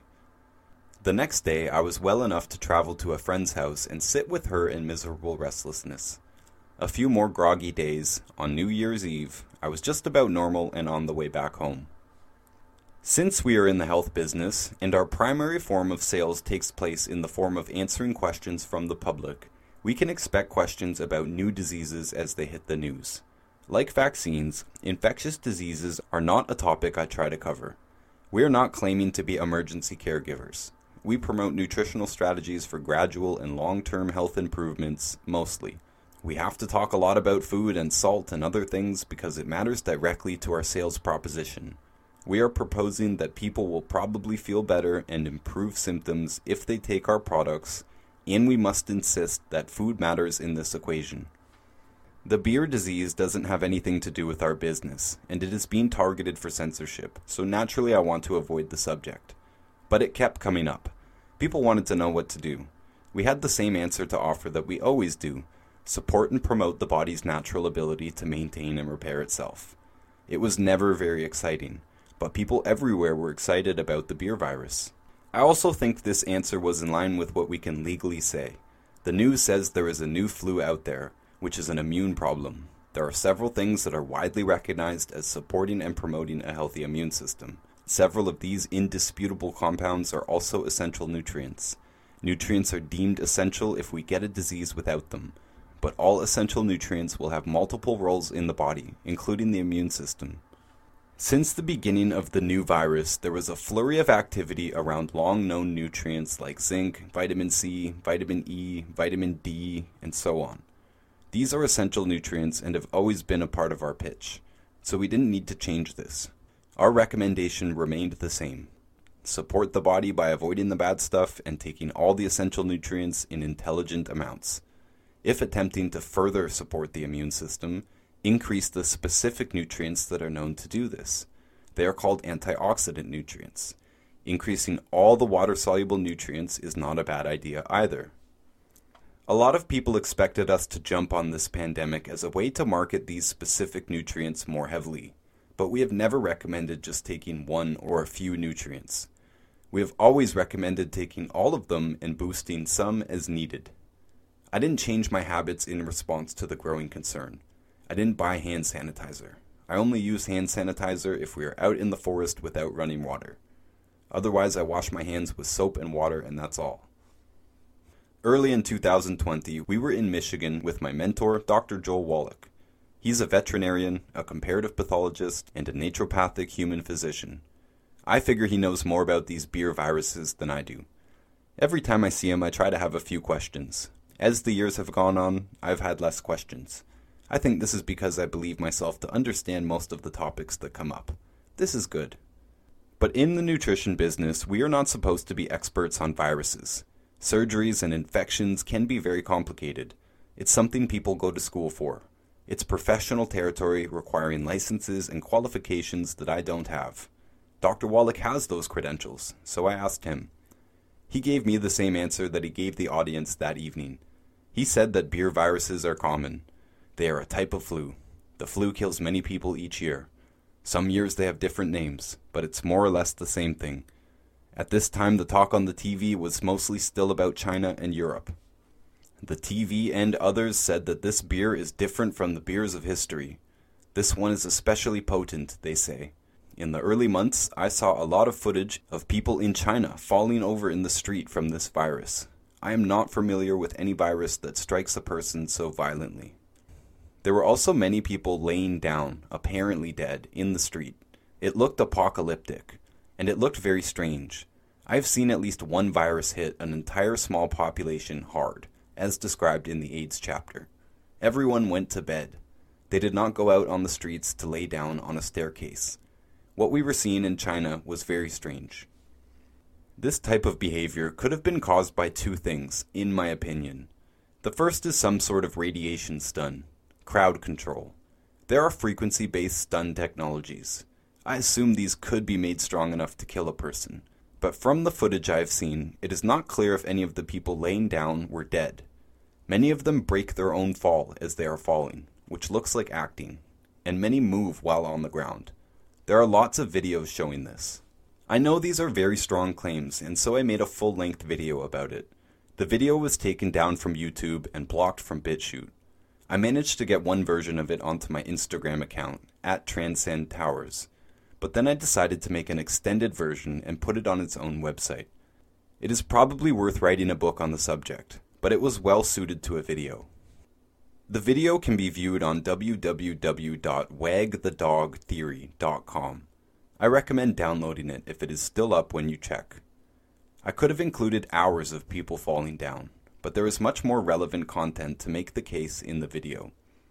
On the video, I attempted to establish that the media has a history of participating in or falling for fake news stories.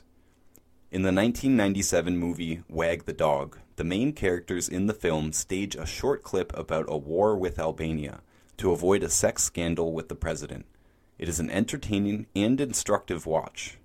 I believe this concept has given us many incidents to talk about, including the 2020 event. My strongest reason for saying this, apart from the many strange things in Western media, is the Chinese falling down dead phenomena. It appears as if these people were either being stunned or that some or all of them were acting. This behavior was not seen anywhere else in the world. If they had a virus that was dropping people like that, why did it not look like that anywhere else? Was it a different virus? Was it a virus at all? My wife suggested that I remove these paragraphs from the book. She said the rest of the book doesn't sound like a conspiracy, but this does. She has seen our platforms punished for talking about the beer virus in general, and she knows that I have very little to gain by covering this topic, as it is indeed a conspiracy theory. She is right. The point of this book has nothing to do with this pandemic, and the pandemic has nothing to do with our business. We help people understand and overcome common chronic problems. We don't do pandemics. It's not in our job description or training. But the pandemic has changed our world, affected my own life and the lives of people that I love, and I care quite a lot about that. I am compelled to offer some kind of theory to explain the people falling down in China. There has been very little commentary offered about it from either the mainstream or the alternative world. It seems most people forgot about this happening, or they never saw the footage. It was only shown briefly before the script moved on. I saved hours of this footage and I've watched it deeply, and it still does not make sense. There has not been any other virus promoted using this type of footage that I am aware of. I have lived through many viral scares so far, including SARS, bird flu, Ebola, Zika, mad cow disease, etc. I cannot recall ever seeing footage of anyone falling down from any virus anywhere in the world. Hollywood movies really don't even look like that. When hit with a virus, people tend to slow down dramatically, but they don't just drop dead on the streets. That's what weapons do. Since there is nothing to compare the footage to, I have to come up with something. And since no one that I'm aware of has really talked deeply about this footage, I don't have any other theories to reference. Lots of people blamed this phenomenon on 5G cell phone towers being turned on. I thought that I was being reasonable to assume that this was not the case, especially as, again, the falling down phenomenon hasn't to date happened anywhere else, yet 5G is supposedly on all over the world. In the footage, there are only select people falling over. It is not whole crowds. It does not look to me like a tranquilizer, and there is no evidence of that as far as I can tell. It also does not look like poisoning. There are no bodily fluids blood, pus, urine, foaming at the mouth, nothing. Or other signs of poisoning. There is also no clear evidence that any of the people falling over or laying down are dead. There is clear evidence in most of the videos that most of the people on the ground are moving by themselves, so they are alive. There is also footage of people in body bags moving and opening their eyes. These, to me, are clear proof of staging a media event, not the recorded documentation of actual people dying. Again, these claims required video evidence to prove, which is why I made the video. In most of the footage, none of these people are coughing or communicating at all. They could be stunned or they could be acting, and I honestly have no other theories. Maybe they were drugged, but it just doesn't look like that. This is important evidence that was used to implement the most serious disease protocol we have ever seen on Earth by anyone alive. Then this evidence disappeared from all conversation except the hardcore conspiracy theorists who still say 5G must be responsible. I would be fine calling the beer virus the thing responsible for the people falling down, but I would have questions about the rest of the world. China seems to be doing fine at the moment, without people falling down in the streets. People didn't fall down anywhere else, no matter their ethnicity or country of origin. Videos are better than numbers in some cases but the numbers for the beer disease have been questionable from the start. Deaths by chronic disease like heart attack and cancer nearly disappeared during the pandemic, as did the regular flu that tends to kill around 250,000 to 500,000 people a year, according to the World Health Organization. The numbers are further complicated by the difference between dying with and dying from a disease, and this distinction has been a problem through the whole pandemic. Again, the mainstream has told us that the people who are dying, by and large, have more than two existing health problems. In other words, the people most likely to die are already unhealthy. An unhealthy person who dies with an infectious agent present probably did die from that infection. And I argued in the previous chapter that the ultimate cause of death should be what appears on the death certificate, not any presumed risk factors that may have contributed to their overall susceptibility. Nonetheless, there are many important questions and distinctions that have really been left out of the conversation. To understand disease and susceptibility to disease, we do need to clarify these very important concepts, such as the fact that if you are unhealthy, you are more likely to die from an infection. This is important because we are told that if we look at the entire population, we citizens as a whole have less than a 1% chance of dying from this particular infection which is about the same chance of dying if you contracted the flu on any year of your life. All of us were affected by the lockdowns, mandates, and economic and emotional hardships caused by the response to this virus, and yet there is a well known elevated risk only for unhealthy and elderly people. Children have almost no chance of dying from this virus, and yet they were forced to cover their faces and distance themselves from other humans during their most critical years for social and psychological development. I feel a deep sorrow for any children who had to experience these unwarranted protective measures. Here I am not even making the case that the virus itself is fake. I am making the case that it was never reasonable to respond to the flu in this way. It would have been reasonable to focus attention on the groups, unhealthy and elderly, who were most at risk, but I would still not support removing rights from anyone or closing businesses in response to the threat level, even for those most at risk. The risk was not high enough even for the at risk people.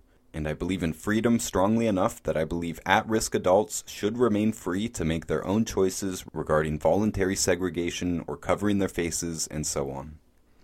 Several people have speculated that this virus was manufactured in a lab in China. Even if this were the case, the apparent risk of this new virus was no greater than the common flu viruses. Even with possible inflated numbers, people who actually died from something else but were recorded as a death from the beer virus. There was no excess mortality in the years 2020 or 2021. The world population increased during this time, as it has every year for well over a century. Even if it were a particularly deadly flu, it isn't significantly more problematic than many other years in living memory, such as the 2018 to 2019 season. To me, all of these numbers and factors still distract us from my main reason for calling this pandemic an orchestrated media event the clearly fake footage of people dropping dead in China. There is no explanation for the people falling down other than some kind of manipulation. Those people were either dropped with some kind of weapon or they were acting, and in any case, no government or media outlet has bothered to try to explain it. Again, these people falling down were the initial reason for the very serious response in other countries, and everything that followed stemmed from that. If the initial reason for the lockdowns and mandates were faked, then the pandemic itself is a fake event, created by media and politicians for reasons we can only speculate about. We are used to seeing the types of symptoms that have been reported in the West flu like symptoms, respiratory infection type symptoms, we alternative people don't have ventilators to offer. And quite honestly, I didn't even understand the use of one before they were in the news. At the beginning of the event, I misspoke on podcast, calling them respirators. We don't use them, so I didn't know. But I didn't see how they could be helpful. The story behind the ventilators is that the human body doesn't like having a tube jammed down the throat. We tend to have to give serious drugs to a person to get them into a state where they can receive such treatment. One of these drugs is fentanyl, which by mainstream accounts kills many people on its own. I consider deaths from fentanyl to be a pandemic in itself, especially from street drugs being laced with it. Several people that I know, all of them under the age of 40, have died in recent years from fentanyl overdose. In the small town I live in, Kirkland Lake, Ontario, fentanyl appears to be the leading cause of death. I am told by people who do know about ventilators that in some cases they can truly save someone's life. I am sure there are some emergencies where they are warranted, but the mainstream media reported that upwards of 80% of people who were put on ventilators during the pandemic died. 80% is much more than the 1% risk of dying from the virus itself. Would you rather face an 80% chance of dying or a more than 99% chance of surviving without the treatment? To me, an 80% death rate from this treatment is mass murder. I assume that if ventilators were not part of the response to this virus, many more people would have survived, which would have put the actual percentage of people at risk of dying even lower than the already low figure of less than 1%. My own grandfather recently died on a ventilator. He didn't have the beer virus. He called my mother from the hospital, telling her that he was basically fine and he would be home the following day. That evening, for some reason, the hospital decided to put him on a ventilator, and he was dead soon after. I assume it is the drugs they put him on before even putting the tube in that really killed him. And I assume that many other people were submitted to these drugs and the tube down the throat completely unnecessarily. He was old, and in my opinion, he should not have been put on any drugs because his age and existing health conditions put him at high risk of dying from such drugs. Fentanyl kills plenty of young people who do not have diseases, and it is much more likely to kill an older person with other health problems. Why someone with an infection would want to go through this is beyond me, but I assume that most of them didn't even have a choice. And of course, these people had been bombarded with propaganda about a deadly virus for several months and have been culturally conditioned to trust the doctors. If the real risks of death were presented honestly and people were given a choice about the ventilators based on reasonably informed consent, I assume many of them would have chosen to just go home rather than face a near certain death on a ventilator. Even worse is the fact that most of these people were deprived of the ability to see their loved ones one last time, again under the false pretenses of a deadly viral threat. I would rather go to a sauna than a hospital. The numbers they report as success with the ventilators are terrible. This treatment, in response to this virus, is definitely not a success. On my end of the question and answer world, every person who has reported to me that someone died of the beer virus said that they were on a ventilator. All of them. In the two years we have been dealing with this pandemic, I have not yet had one person tell me of anyone they know who died without being on a ventilator. This is not a qualified fact, it is only based on reports I receive. But you would think that at least one person would have told me that someone they know actually died of this thing at home or in any other situation than on a ventilator. Many people reported that they were tested positive or they developed something like the news was describing, a respiratory flu, they got better. No one who died, reported to me, did so at home. They were all on a ventilator. I repeat this to emphasize my conclusion that most of the deaths that were reported as victims of the beer virus were actually victims of murder from a horrendous treatment procedure. But this was really the main treatment offered by the allopathic profession. It seems more than sloppy to me. There were even a few pharmaceuticals that had reported success against the virus, Yet this information was severely suppressed and censored on both mainstream media outlets and social media. Regular medical doctors and alternative practitioners and researchers had their posts deleted or their accounts disabled or deleted because they talked about successful pharmaceutical treatments that did not include a ventilator. I guess they really wanted us on ventilators. There are some pharmaceuticals that I believe are very helpful. They can save lives, definitely. Short term use of some pharmaceuticals is included in the necessary toolkit we humans have at our disposal, particularly for acute problems like infections and accidents. If you get hit by a car, I have no problem with you taking pharmaceutical painkillers. Vitamins and minerals will not help you as much in the immediate term. Vitamins and minerals are required for long term health and longevity, not for dealing with the immediate consequences of accidents or infections. This simply does not apply to chronic problems like most of what we have covered in this book. Long term pharmaceutical use is unanimously bad. Having said all of that, if certain pharmaceuticals did show a better result than the awful results of the ventilators, I would be all for it. If they save lives, use them, short term.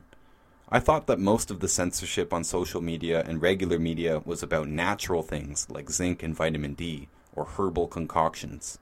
I thought these outlets were in the pocket of pharmaceutical companies and wouldn't censor a positive outcome of a pharmaceutical drug. I was wrong, and it seems to me that the real interest of these companies is to promote the use of ventilators. This conclusion troubles me deeply. Because it suggests that despite the obvious allegiance to pharmaceutical companies, media outlets would rather see us dead on a ventilator than use a pharmaceutical drug. Even as numbers rose on the television for the two years of the pandemic, I haven't in this whole time seen or heard of anything that looks like something other than a flu. I haven't seen or heard of anything like Chinese people falling over in the streets. Chinese people in Western cities did not fall down in the streets. Many people have gotten sick. Many people get sick every year. If the period we are measuring is now over a year, the chances are very good that many people would have been sick of something like this in this time frame. I don't know what the beer virus really is. From what I can tell, there is a flu present. Maybe 2020 was a worse year than normal, like 2018, a relatively bad year for flu viruses. I can't tell if it was a bad year because the numbers don't make sense. Other deaths from chronic diseases don't just disappear, and neither does the regular flu if there's a new one that year. I also don't trust PCR tests, and I never did. The guy who invented them said you could use the test to find whatever you want. I believe him. What I do know is that I have never experienced this type of totalitarianism in response to a health crisis. I am tempted to pause for a tirade about my personal inconveniences during the closures and lockdowns, but I have complained loudly elsewhere. My life has been interfered with in ways I have never experienced from governments before. I have never seen economies forced to halt. The legal entitlement of a disease falls under the jurisdiction of licensed medical professionals. One consequence of this entitlement is that the profession is licensed to deliver medicines and other treatments in response to disease. The 2020 event is called a disease, therefore, this is the jurisdiction of the medical profession. Though I have many problems with the classification of disease, I do not have a problem with this legal entitlement, when appropriate. One benefit of licensing the care of practitioners is that politicians cannot legally deliver medicine or give medical advice. My primary contention with the chemical fluoride added to public water supplies is not that it is harmful. It could be beneficial. I don't care. It requires proof to demonstrate an effect, either way, and I don't want to deal with proof. We can handle such questions with logic. Fluoride is added into the water not for purification purposes. Chlorine is added into water for purification purposes. I have a separate problem with that, but for another day. Fluoride is added into public water supplies for a medical purpose. The medical purpose is to prevent tooth decay. That's the reason they give for adding the stuff. But since this is a medical purpose, by law, this is the jurisdiction of medical professionals. This is a medicine to treat a health problem, tooth decay. Doctors are supposed to be the only profession licensed to prescribe medication for health problems. People in this system are supposed to retain the choice of what medicines to put in their body. They are supposed to be informed on the known benefits and risks of the proposed treatment. They are supposed to give their informed consent to the treatment after discussing the benefits and risks. Ultimately, what they do in response to a medical problem is their choice. Their doctor works for them. They do not have to take the doctor's advice.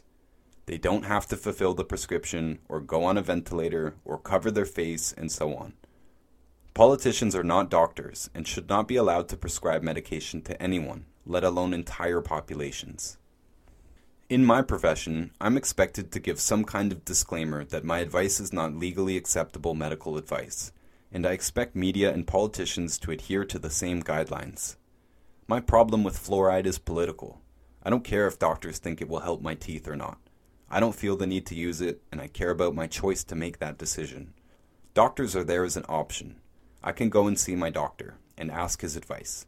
I can choose whether to take his advice or not. My problem with the new disease is also political. I don't really care what viruses are floating around this year or next. I am prepared to face the world to the best of my ability. I choose to support my body's ability to deal with infections by supporting my immune system. I would like to use dramatic words to express my disappointment in my home country, Canada, essentially devastating its own way of life. But to be brief, I don't think business as usual will continue anytime soon. I think unreasonable measures against an invisible threat will continue and may increase. I think this fake event has been used to implement new rules, laws, and government agencies whose sole purpose is to reduce our personal power, freedoms, and legal rights while tightening the overall control of our lives. I want to hope that borders reopen and that sanity restores, but I am not willing to bet on it. Update The border between the US and Canada has officially reopened, technically, but I have been denied four times now trying to cross with my car. I am married to a US citizen, and my residence application is in process. I have crossed the border numerous times over many years, and I have always returned when I said I would. I have no criminal record in either country and no current criminal charges. I have been denied entry a total of six times over the years, including the four times during the pandemic, but my record is one of compliance. I was denied for things that I was honest about, not for smuggling or any form of dishonesty. Though the border is technically open now, and despite my record of compliance, I was still denied entry recently at the supposedly open border. They told me to turn around and fly into America. I wasn't being denied entry entirely, I just was not allowed to cross with my car. Of course, if the goal is to reduce contact between people to reduce the risk of spreading infection, then telling me to fly instead of drive makes absolutely no sense. I will be in contact with far fewer people on the road than in airports and planes. So I do not consider the border to be open, particularly as both countries now require proof of vaccination to enter. This extortion has removed the right for a citizen of either country to exercise informed consent, and is not representative of a free country or an open border. There will always be pathogens around. We will always need to support and promote a healthy body and immune system. Chances are we will get sick a few times in life. None of this is new, but the world has changed dramatically because of what I believe to be a fake disease, and my biggest concerns about it are all political. Doctors don't even seem to have much to do with this mess. The frustration felt by the people and the draconian measures imposed are from politicians, not doctors. As far as I can tell, the people behind this pandemic are media spokespeople and politicians. Even Dr. Anthony Fauci has not been an actual medical practitioner for decades. He doesn't see patients. He works with the government on political responses to health issues. He is a researcher and a politician, in my opinion. And despite knowing everything we have covered in this chapter, he chose to promote medical tyranny instead of a reasonable medical response. Incidentally, Dr. Fauci was also the main figure behind promoting the AIDS scare decades ago, and in the opinion of many, including myself, he is largely responsible for everyone who died taking the drug AZT, rather than supporting their immune systems.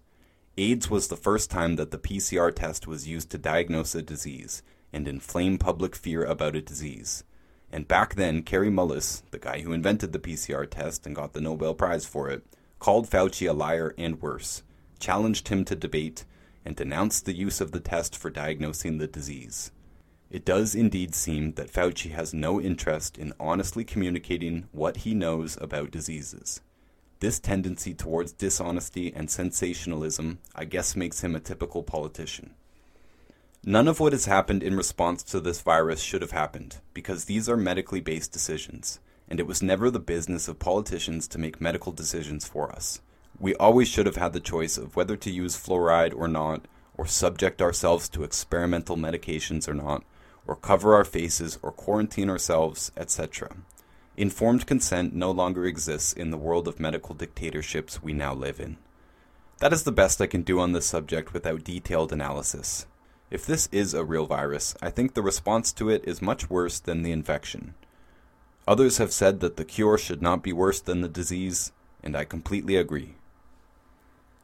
Chapter 11 What is Disease, Really? Many years ago, I arrived late one night at my friend's apartment. He wasn't there, but he knew I was coming. I had been staying there throughout the summer. We had badly neglected the lawn that summer. The grass was long and full of bugs and other creatures. The door was locked, but the basement window in the back was not locked. I crawled into the house and I brought fleas in with me from the long grass outside. I know this happened because I had just been there and there were no fleas. I was tired and I slept on the couch with my clothes on, and I woke up covered in fleas. I also woke up in another mental dimension. Something was amazingly wrong, psychedelically wrong. Everything was wrong. I didn't know where or who I was for a moment. The room was kaleidoscopic, and I did not feel good at all. I made it to the bathroom.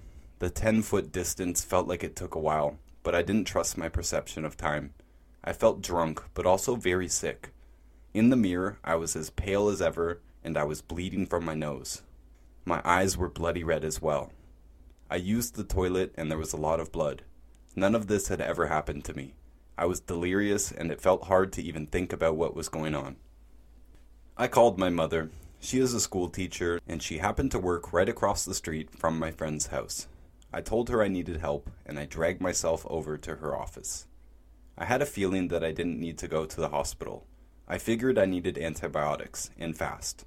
She took me to our family doctor. He agreed with my prognosis, wrote up a prescription for antibiotics, and I picked them up at the pharmacy downstairs. I took the drugs, and I began to feel better quite quickly. I really was worried for a moment. I had never been bleeding from everywhere before. I felt like I was going to die and I believe to this day that conventional medical treatment saved my life that day. I stayed with my mother for a few weeks. In that time, I rested a lot. I watched a lot of TV on the couch with blankets and hot beverages and soups, and that's pretty much it. Modern grandma's recipe. I don't have anything personal against my doctor. There is a certain hostility that can be found in the alternative world for the failures of the modern medical professions, a certain indignation, righteous indignation. Many people who have found alternative paths to health carry an underlying outrage that their conventional doctors failed to help them. I was born with health problems and I grew up with pains in many forms. My doctors could have known about the nutritional strategies that eventually did get me out of pain. When I did eventually find the right doses of the right stuff I needed, the pain I had been living with for 25 years disappeared in less than a week. I am, deep down, upset that I missed so many healthful years. I could have thrived in my youth, but I was held back by chronic pain. It is unfortunate that my doctor and his profession is not required to learn about nutrition, because it was nutrition that eliminated my symptoms. But it's not his fault. It's a shame. My mother also didn't know that her nutrition would cause problems in me. Also not her fault. Also unfortunate.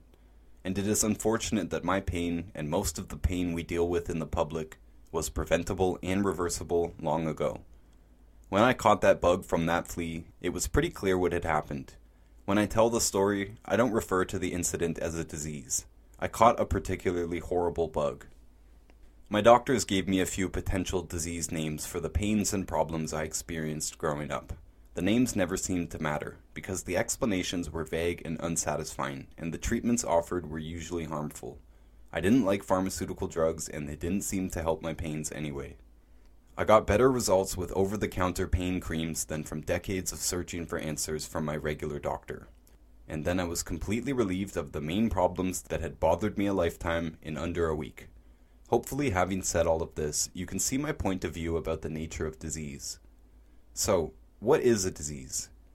Aside from the legal aspect of the word, a disease is a belief, in some cases, such as syphilis, we can easily identify a pathogenic cause. It is sensible to believe in bugs, because they can get us, and we need to act when that happens. But everything else we have talked about is a name for a cluster of symptoms. Symptoms are all the result of unhealthy bodies. Various things can contribute to stresses, and various things can defend against them. It doesn't seem useful to think of these things as diseases. Sometimes we are presented with a new disease, and I think we ought to ask serious questions about these new diseases.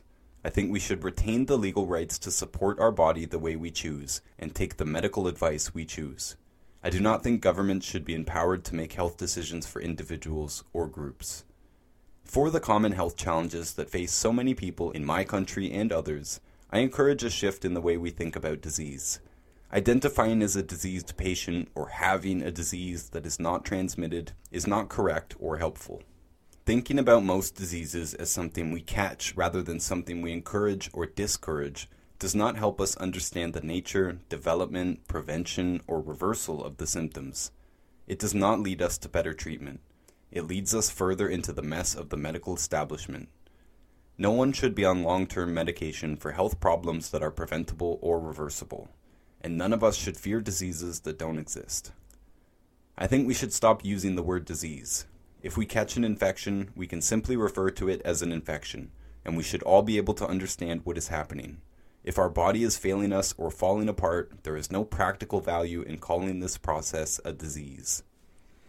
Dis-ease, a lack of ease, once well but not now. This might have been what the word once meant. Now it means anything the medical industry wants research and treatment money for. Dis-ease isn't cured with medical treatment, and it never will be. The medical world now wants to call practically everything a disease.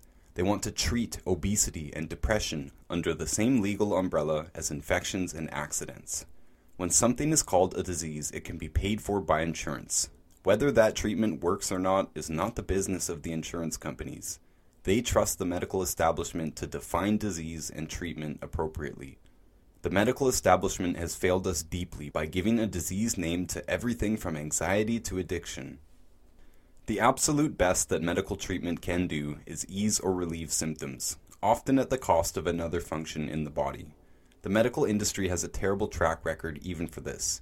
The mainstream medical industry cannot currently cure heartburn, yet we trust them with cancer. Our alternative industry only exists because so many people fail to find relief from the mainstream medical professions. We do not need to put common health problems and degeneration in the care of licensed professionals. We can take care of ourselves and live a long, healthful life. I and others are committed to helping average people understand the root causes of their health problems and offer them advice on how to reverse those problems. If you found this book to be helpful, I ask that you share it with someone you know. Together we can create a healthier world, and it starts with this information. I, for one, do not want to see any of my friends or family complain about common aches, pains, weight problems, headaches, and the many minor symptoms the average person accepts as normal. And I definitely don't want any of them to struggle with a chronic problem that their doctors would call a disease. If you would like specific advice from us regarding yourself or someone you know, I encourage you to contact us. Our contact information is in the More section of this book. We promise to respond to every message and to give you our best advice for free as long as we live. The same principles that relieve minor symptoms also apply to the more serious issues.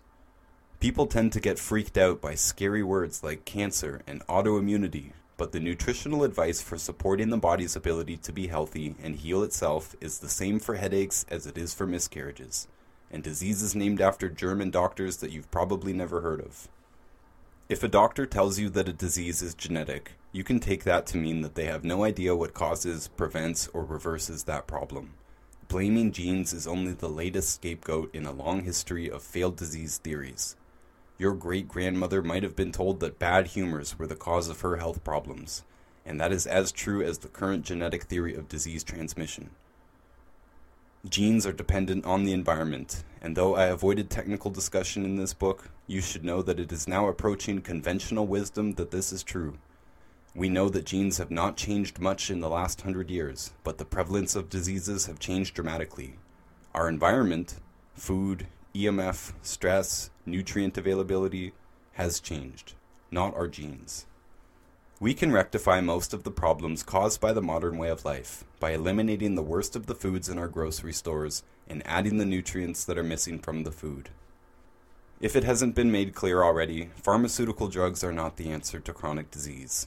Your doctor will not tell you that the blood pressure drug will cure your blood pressure problem. At best, it will manage the problem and if the doctor is honest, they will tell you that the list of expected side effects are much longer than the one potential benefit of reducing the blood pressure. The same is true for all drugs that are marketed to manage symptoms. None of them deal in any way with the root problem, and none of them are expected to permanently reverse the symptoms. The only way to permanently reverse symptoms is to permanently change the factors that cause the symptoms. And unfortunately, this is something doctors are not required to know anything about. If you are shot with a bullet, hit by a car, or show symptoms of a serious infection, you should go to a medical doctor. Everything else is in your control. Epilogue After this book was first published, I realized that I had missed one very common and one very fake disease that comes up all the time in our daily dealings with the public sleep apnea. Sleep apnea isn't a disease, and actually isn't even a problem. Sleep apnea, the temporary cessation of breathing while sleeping is a completely normal behavior in all mammals. All mammals periodically stop breathing when they are asleep. This is yet another thing that has been declared a disease simply because human researchers and practitioners are not educated on animal nutrition or behavior. Probably because sleep researchers only study sleep, no one seems to have noticed that people, and animals, also periodically stop breathing during the day. Unless you pay attention to it, you probably don't take full breaths either. Most people, most of the time, only expel half of the air in their lungs, leaving the bottom half stagnant and unrecycled. This is why conscious breathing is something we recommend all the time, and all it means is to pay attention to your breathing and take full, deep breaths more often. Deep breathing has an immediate relaxing effect. When we are in fight or flight mode, we breathe more rapidly and less fully. Our world isn't exactly set up to help us relax, and one of the consequences of a stress filled life is the lack of full, deep breaths.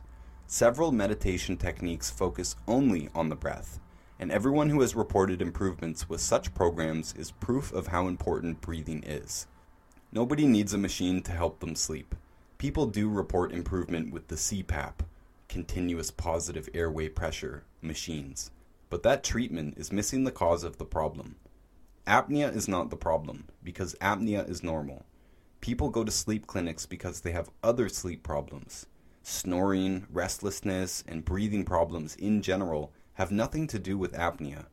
Snoring and breathing problems are probably caused by a digestive problem which prevents key essential nutrients from being absorbed, which are responsible for lung function. Lung problems are nutrient problems, and possibly bacterial problems. These are food and nutrient problems, again having nothing to do with the temporary cessation of breathing that we call apnea. Being overweight is the most common risk factor for having one of these sleep problems. Being overweight is bad for the body in general. A body isn't functioning optimally if it is overweight. If the body is lacking in the nutrients we need for proper lung function, the person might have a sleep problem. These people will also have problems during the day. Insomnia itself is a mineral deficiency. The bone and joint group of minerals govern muscle function, and insomnia is a muscle problem. When you go to a sleep clinic with insomnia, they may very well just say that you have sleep apnea as an overall attempted explanation. The CPAP machine might help the person sleep better, but in my experience, if they don't deal with the food problems and nutritional deficiencies, they will still have trouble sleeping. You don't have to be overweight to have a sleep problem or a breathing problem, but it happens more in overweight people than otherwise. Malabsorption or outright deficiency in the good fat nutrient group can cause breathing problems in skinny people too. It can also cause people to be unable to gain weight. The point here is that the diagnosis of apnea does absolutely nothing to address any of these problems. People with sleep problems or breathing problems need to get off the bad foods and consume all 90 essential nutrients appropriate to their body weight. I also realized that I didn't really mention heart disease, the most common cause of death in the world. The first thing to note is that something will kill all of us. If we live to 120 years old, it will probably be a heart attack or stroke that finally kills us, and likely on a cold night in our sleep. This means that you can die peacefully of age and still be listed as a victim of heart disease. There are several types of heart disease, and all of them are nutritional. Again, eventually the heart will fail, even if we are totally healthy. But many people die prematurely of a heart failure in some form. The bad foods contribute to heart problems in at least two ways. First, problematic grains impede the absorption of the fatty nutrients most prominently, and several of these nutrients are directly involved in heart health. Look at the label of any omega 3 product on the shelf, and it probably says may prevent heart attack and stroke.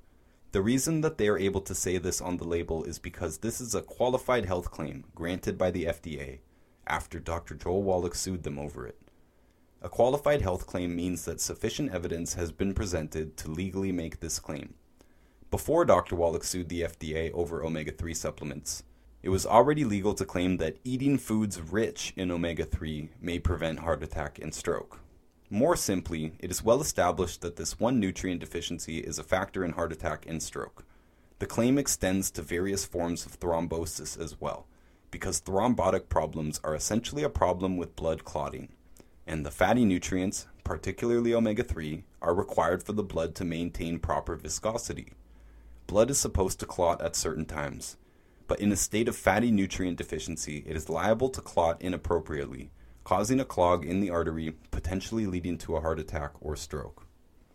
Cardiomyopathy heart attack, also called enlarged heart, athlete's heart, and sometimes a genetic heart condition, is linked to another extremely important nutrient, selenium. Selenium is fat soluble and thus is part of the good fat group that comes up again and again when talking about common diseases. Selenium and omega 3 are cofactors, and both are required for a healthy heart. Congestive heart failure is caused by a single vitamin deficiency, thiamine, and we humans have known about this for at least 60 years, because this is what was killing dolphins and porpoises in captivity until Dr. Wallach figured out the problem. The animals were eating fish that contained an enzyme, thiaminase, that basically destroys thiamine. Since they were eating more of this enzyme than they were eating thiamine, they regularly died of congestive heart failure after only a short time in captivity. The solution was to change the types of fish being fed to captive mammals and to supplement them with all of the vitamins, including thiamine. This problem is also understood in standard agriculture. A bull costs a farmer about four to five thousand dollars, and so it is a priority to keep the animal healthy for several breeding years. It makes no sense to let any animal die of congestive heart failure because the cause and reversal is completely understood.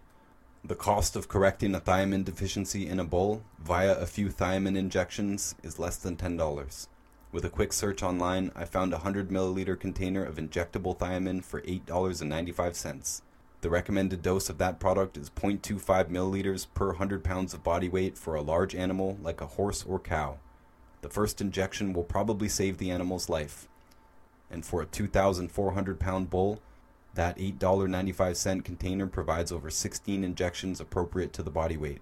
That's a pretty good deal, and I think humans should take note of how cheap it can be to reverse a life threatening problem like congestive heart failure. The second reason foods can contribute to heart disease is because artery problems can be caused by food. You can see that it really doesn't make sense to lump all these problems together in one name, as congestive heart failure is very different from thrombotic stroke. Blood sugar problems and blood cholesterol problems tend to go hand in hand, and there is a definite, well understood connection between blood sugar and a hardening of the cell membrane. The cell membrane is supposed to be semi permeable, meaning it lets some things into the cell and some things out of the cell, selectively. The cell membrane is made partially of cholesterol, and when there is a blood sugar problem, this cholesterol hardens, making it more difficult for things to get in and out of the cell. One of the consequences of this is more sugar and more cholesterol trapped in the blood, unable to be delivered into the cells. We assume that it is not the blood sugar causing this membrane hardening, rather that both problems are caused by the same general nutrient deficiencies. In any case, when the body is unhealthy, it can have either a blood sugar problem or a blood cholesterol problem or both. More cholesterol in the blood, in theory, will impact overall blood circulation. But this is not the real problem, as we see it. Several populations of people, such as the Arctic Inuit, or Eskimos, and the African Maasai, eat much more cholesterol than the average Westerner. The Inuit diet is almost all cholesterol. And yet these people do not die of what we call heart diseases. So high cholesterol itself is not a problem.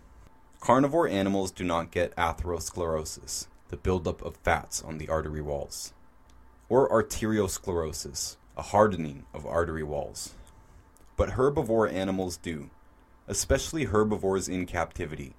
Our explanation for this is that these animals are largely eating oxidized grains and other foods. All foods will oxidize if they are left around in hot barrels and warehouses, and this tends to happen with big mammals who eat tons of food.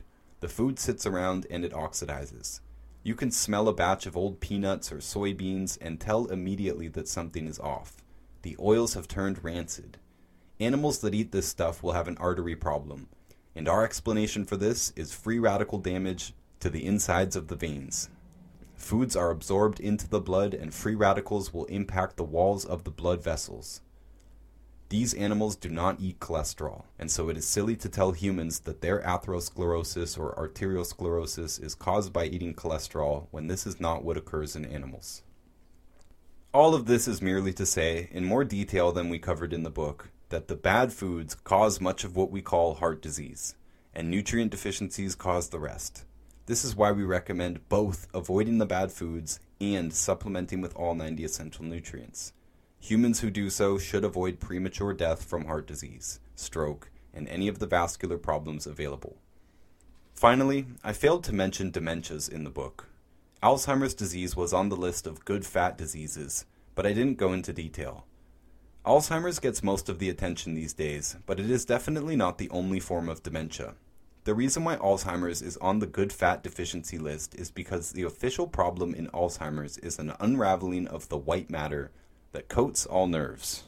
The white matter, the insulating material around the wires of nerves, is called myelin. Alzheimer's is characterized by demyelination, an unraveling of the myelin. Obviously, wires without insulation are a fire hazard, and it is a similar situation when our nerves lose their protective coating. Myelin is actually much more complicated than a mere insulation, as it is directly involved with the transmission of neurotransmitters, and much more that is beyond the scope of this book. Problems with the nerves themselves or the myelin coating are also present in seizure disorders, and we give the same advice for any of the dementias that we would for any neurological problem. Alzheimer's is in the spotlight these days, but technically, Alzheimer's can only be properly diagnosed at autopsy, because we currently lack the ability to see the microscopic demyelination in a living patient. So, I assume that most Alzheimer's patients have actually been misdiagnosed and the reason I say this is because the other dementias do not involve demyelination. And since demyelination takes a long time to develop, I assume most dementias are simpler nutrient deficiencies. The proof of this is if a patient is able to recover their memory and function in a short time. Demyelination takes a long time to happen, and a long time to reverse. Months, at least. And if a person recovers in a week, they definitely did not have Alzheimer's. I assume the most common form of dementia is actually vitamin B12 deficiency dementia. I didn't make that name up, it's a real disease. Just like the symptoms of scurvy appear with vitamin C deficiency, symptoms of dementia appear with deficiencies in several of the B vitamins, particularly B12. Humans have known about these vitamin deficiencies for hundreds of years, and I really don't know why it is barely ever mentioned that B vitamin deficiency can cause dementia. Doctors speak as if we have eradicated vitamin deficiency problems with our modern food fortification, but I see scurvy and rickets all the time in people at the grocery store. I also see dementia all the time, and the first thing I assume is a vitamin deficiency. Pellagra is one of the oldest disease names that is still in use. Pellagra is the name for vitamin B3, or niacin, deficiency, and has always been described with the three Ds diarrhea, dermatitis, and dementia. The fourth D is death. I don't know why a doctor wouldn't want to cover this basic base before giving a diagnosis of Alzheimer's. If their patient got better quickly with a simple vitamin regimen, Alzheimer's could be safely ruled out. This one vitamin deficiency is also known to cause several other problems that are mostly given separate disease names these days, without ever mentioning vitamin deficiency as a possible cause. Niacin deficiency can cause sensitivity to sunlight, hair loss, swelling, tongue inflammation, trouble sleeping, weakness, mental confusion or aggression, ataxia, which is a lack of coordination, paralysis of extremities, peripheral neuritis, is nerve damage, enlarged or weakened heart, as well as various psychosensory and emotional disturbances. All of this is in regular textbooks about human and animal nutrition. A similar list could be drawn for every one of the vitamins, and the rest of the essential nutrients. The list above can be symptoms of many diseases, with foreign sounding Latin or German names, but chances are good that these symptoms and many others that are called diseases will simply go away with a decent supplement program and avoiding foods like gluten that disrupt absorption of these nutrients. Many people report full recovery from these types of symptoms just by going gluten free. Alzheimer's and the other main dementias, like Wernicke-Korsakoff dementia, involve more serious structural damage than vitamin deficiency dementia. The human body is an absolute miracle of healing. The human body can live for decades on potato chips and soda, and it will use absolutely anything it can to get the job of repairing tissues done. In practice, people with dementia often rebound quite quickly when they are given the right advice and good supplements, and all of these, I assume, were simple vitamin and mineral deficiencies. The vascular dementias, like Wernicke Korsakoff, are more than simple deficiencies because they are coupled with tissue damage. That tissue damage is from eating the wrong foods we have discussed. The recommendation for these people is more than just avoiding the bad foods and taking the 90 essential nutrients. We also recommend consuming a lot of cholesterol and other fatty foods that are not burned.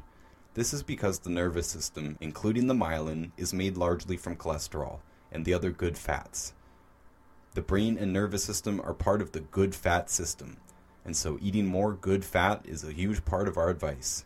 In addition, it is wise to boost the several key nutrients in this fat system, particularly selenium and the omegas. Reversing dementia really can be that simple, but there is one more confounding factor that really gets in the way of this healing statin drugs.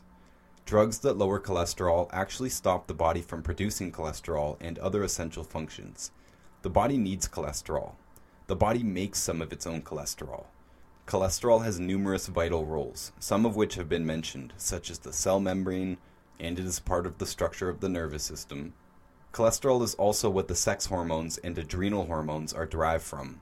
We can't synthesize vitamin D from sunlight without cholesterol in our skin. There are many more essential roles of cholesterol, but the point here is that it is very important. When a person takes a drug that interferes with the cholesterol system, they will inevitably develop a disease. One of those potential diseases is Alzheimer's.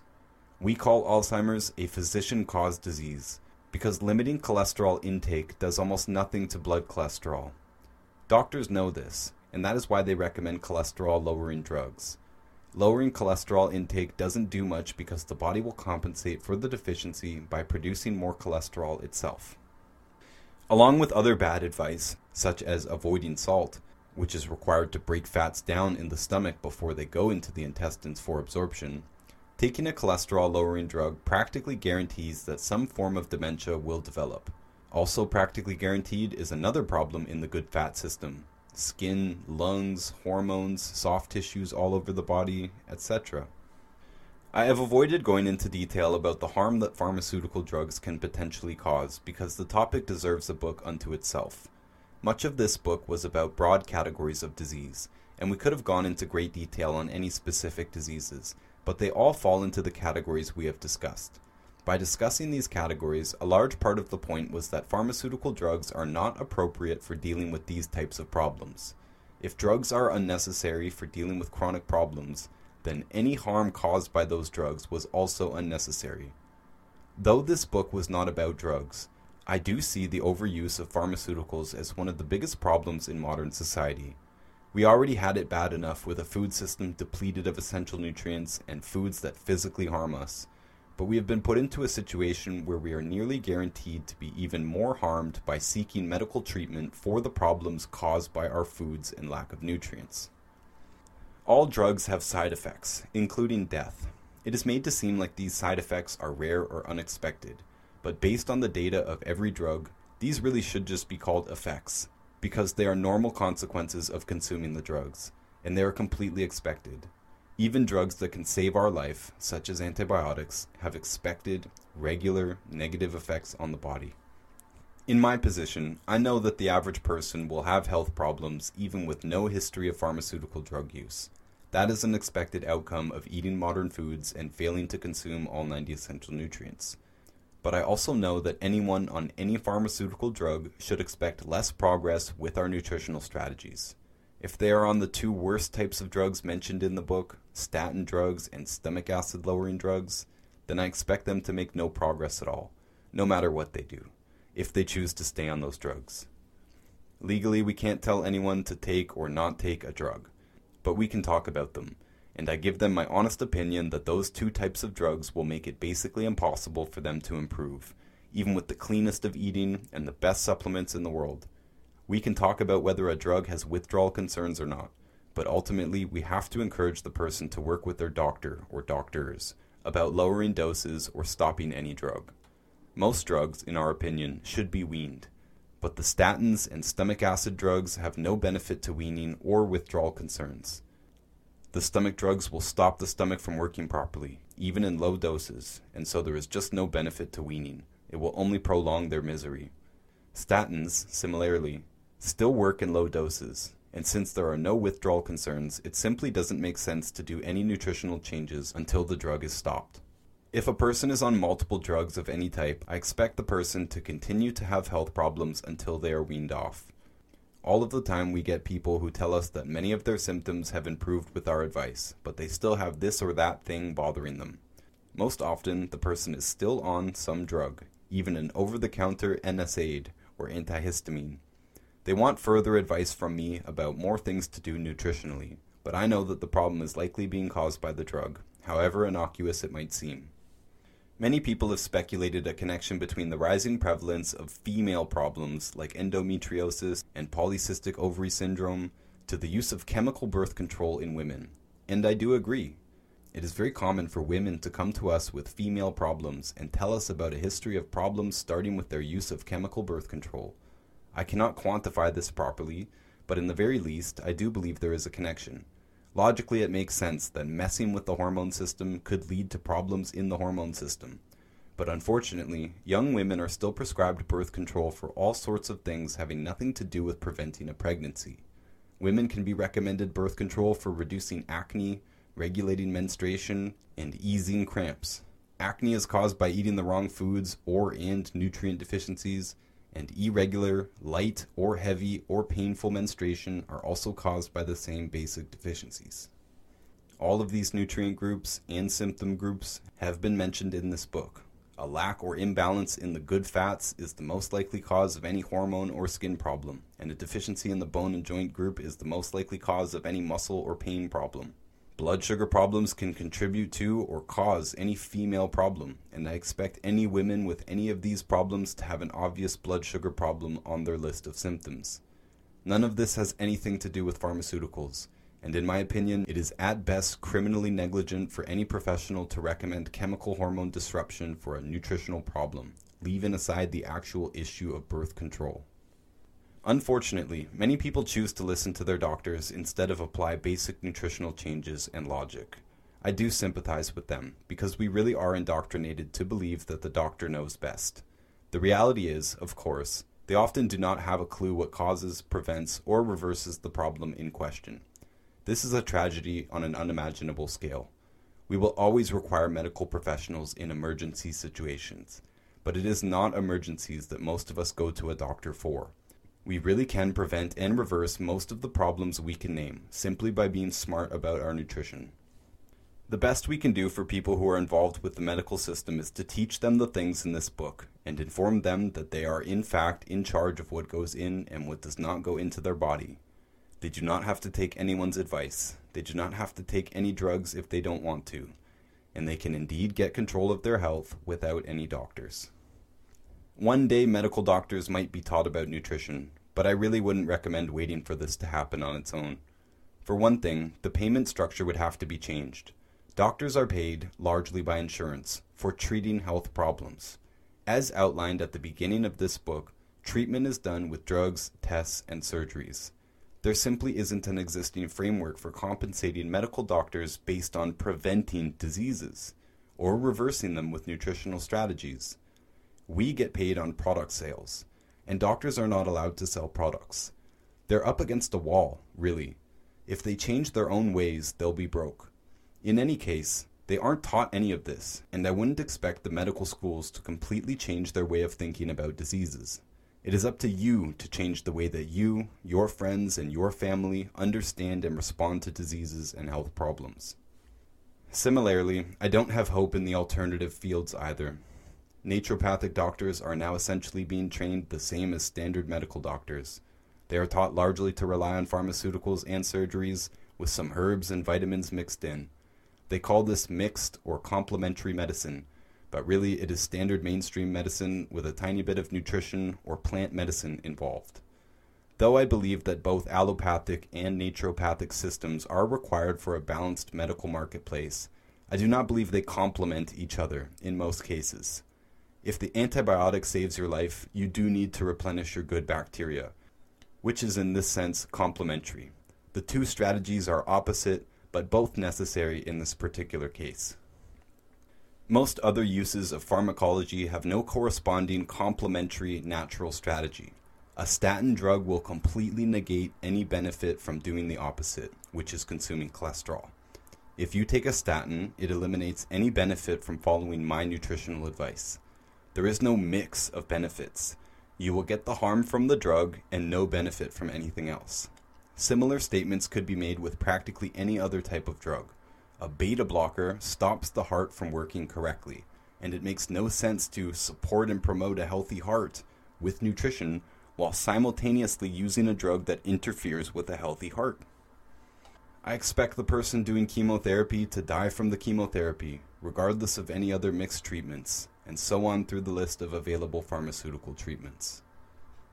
Even veterinarians are now prescribing drugs to dogs and cats to manage diabetes and arthritis, which are diseases they should have been taught are prevented with standard animal feeds. They should be giving pet owners the same advice we give our human customers don't feed the animal human food, or it will get human diseases.